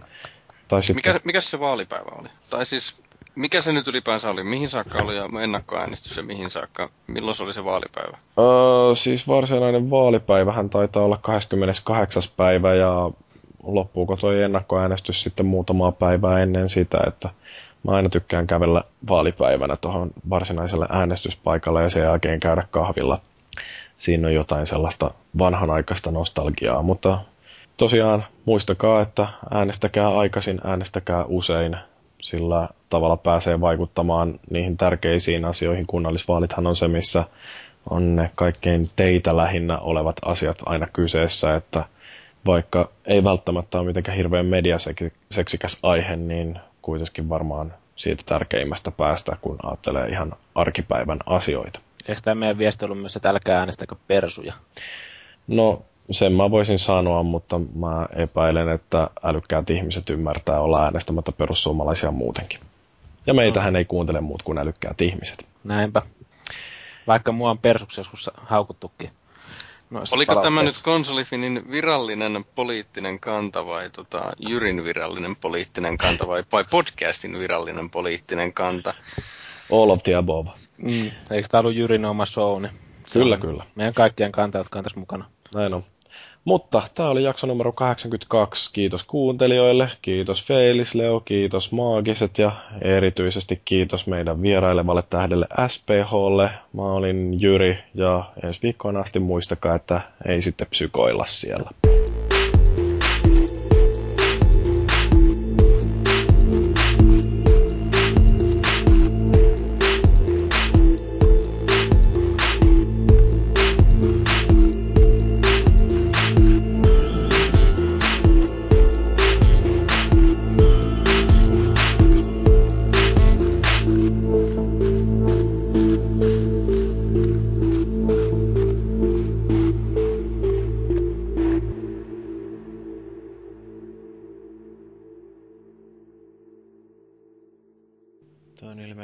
Tämä yksi tyyppi nyt hypännyt korkealta. Joo, mä näin jo tuolla Facebookissa ihan valokuvankin, että se on laskeutunut. Se on pol- polvilla ja varjo on siinä maassa vieressä. Ai, se oli hypännyt nyt. Se oli, muistan, eikö se ollut alkuviikosta jo tarkoitus hypätä vai milloin sen piti alun perin hypätä? Mm. Kumminkin silleen, että sitä niin odotettiin, odotettiin, odotettiin ja sitten ei enää muistanutkaan seurata, kun siihen sehän joku live-striimikin jossain siellä niin kuin olisi ollut netissä nähtävissä sitten siitä tapahtumasta. Yli kahdeksan miljoonan katsojan kuulemma kävi. Joo, joo. Yksi, yksi kaveri sitä hehkutti, mutta tota, niin, siinä on voinut olla kyllä aika mielenkiintoiset fiilikset siinä ennen sitä hyppyä. Hyppyy, kun tuommoista ei paljon pysty harjoittelemaan. Vaikka olisi kuinka paljon niin kuin tottunut tekee kaiken näköisiä temppuja. Niin. Kyllä siinä aika korkealta tulee alas. Eikö toi ollut ihan hengenvaarallinen temppu? Olihan se joo. Se tuut kumminkin siitä äänivallista läpi tänne. Niin tota, onhan se aika tommonen. Joo, mutta oliko toi vielä niin korkealla, että sieltä voi tulla niin kovaa, että se ilman vastus polttaa sut poroksi? Mun mielestä se oli, että jos sitä ei niinku oikeasti hoidan, tai oikein hoidan, niin että siinä oli ihan hengenvaara kyllä kyseessä. Mä en ole ihan varma, että mikä siinä sitten oli. Joo, kun oli se case. Sehän on tota, näitä justiin näitä huippukorkealta hyppyjä, niin niitä kai tehdään ihan senkin takia, että tutkitaan sitä, että miten mahdollista olisi tulla alas jostain kansainväliseltä avaruusasemalta esimerkiksi hyppäämällä vaan. Niin, niin. Mutta se vaatii jo ihan pikkasen enemmän varmaan tekniikkaa siihen. Joo.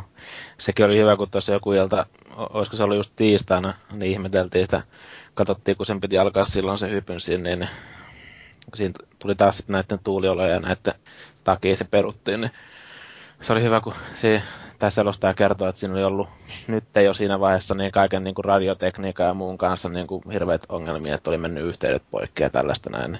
Vaikka ei oltu päästy minnekään ilmaan, niin lupas hyvää, hyvää siinä vaiheessa. Tässä on hyvä kommentti Facebookissa. Felix, Felix Baumgartner on nyt kaikkien aikojen paras sukeltaja. Liverpool on tarjonnut siitä 50 miljoonaa puntaa. no niin, sillä lailla. hyvä heittäytyjä. Joo. Joo. Oh, oh.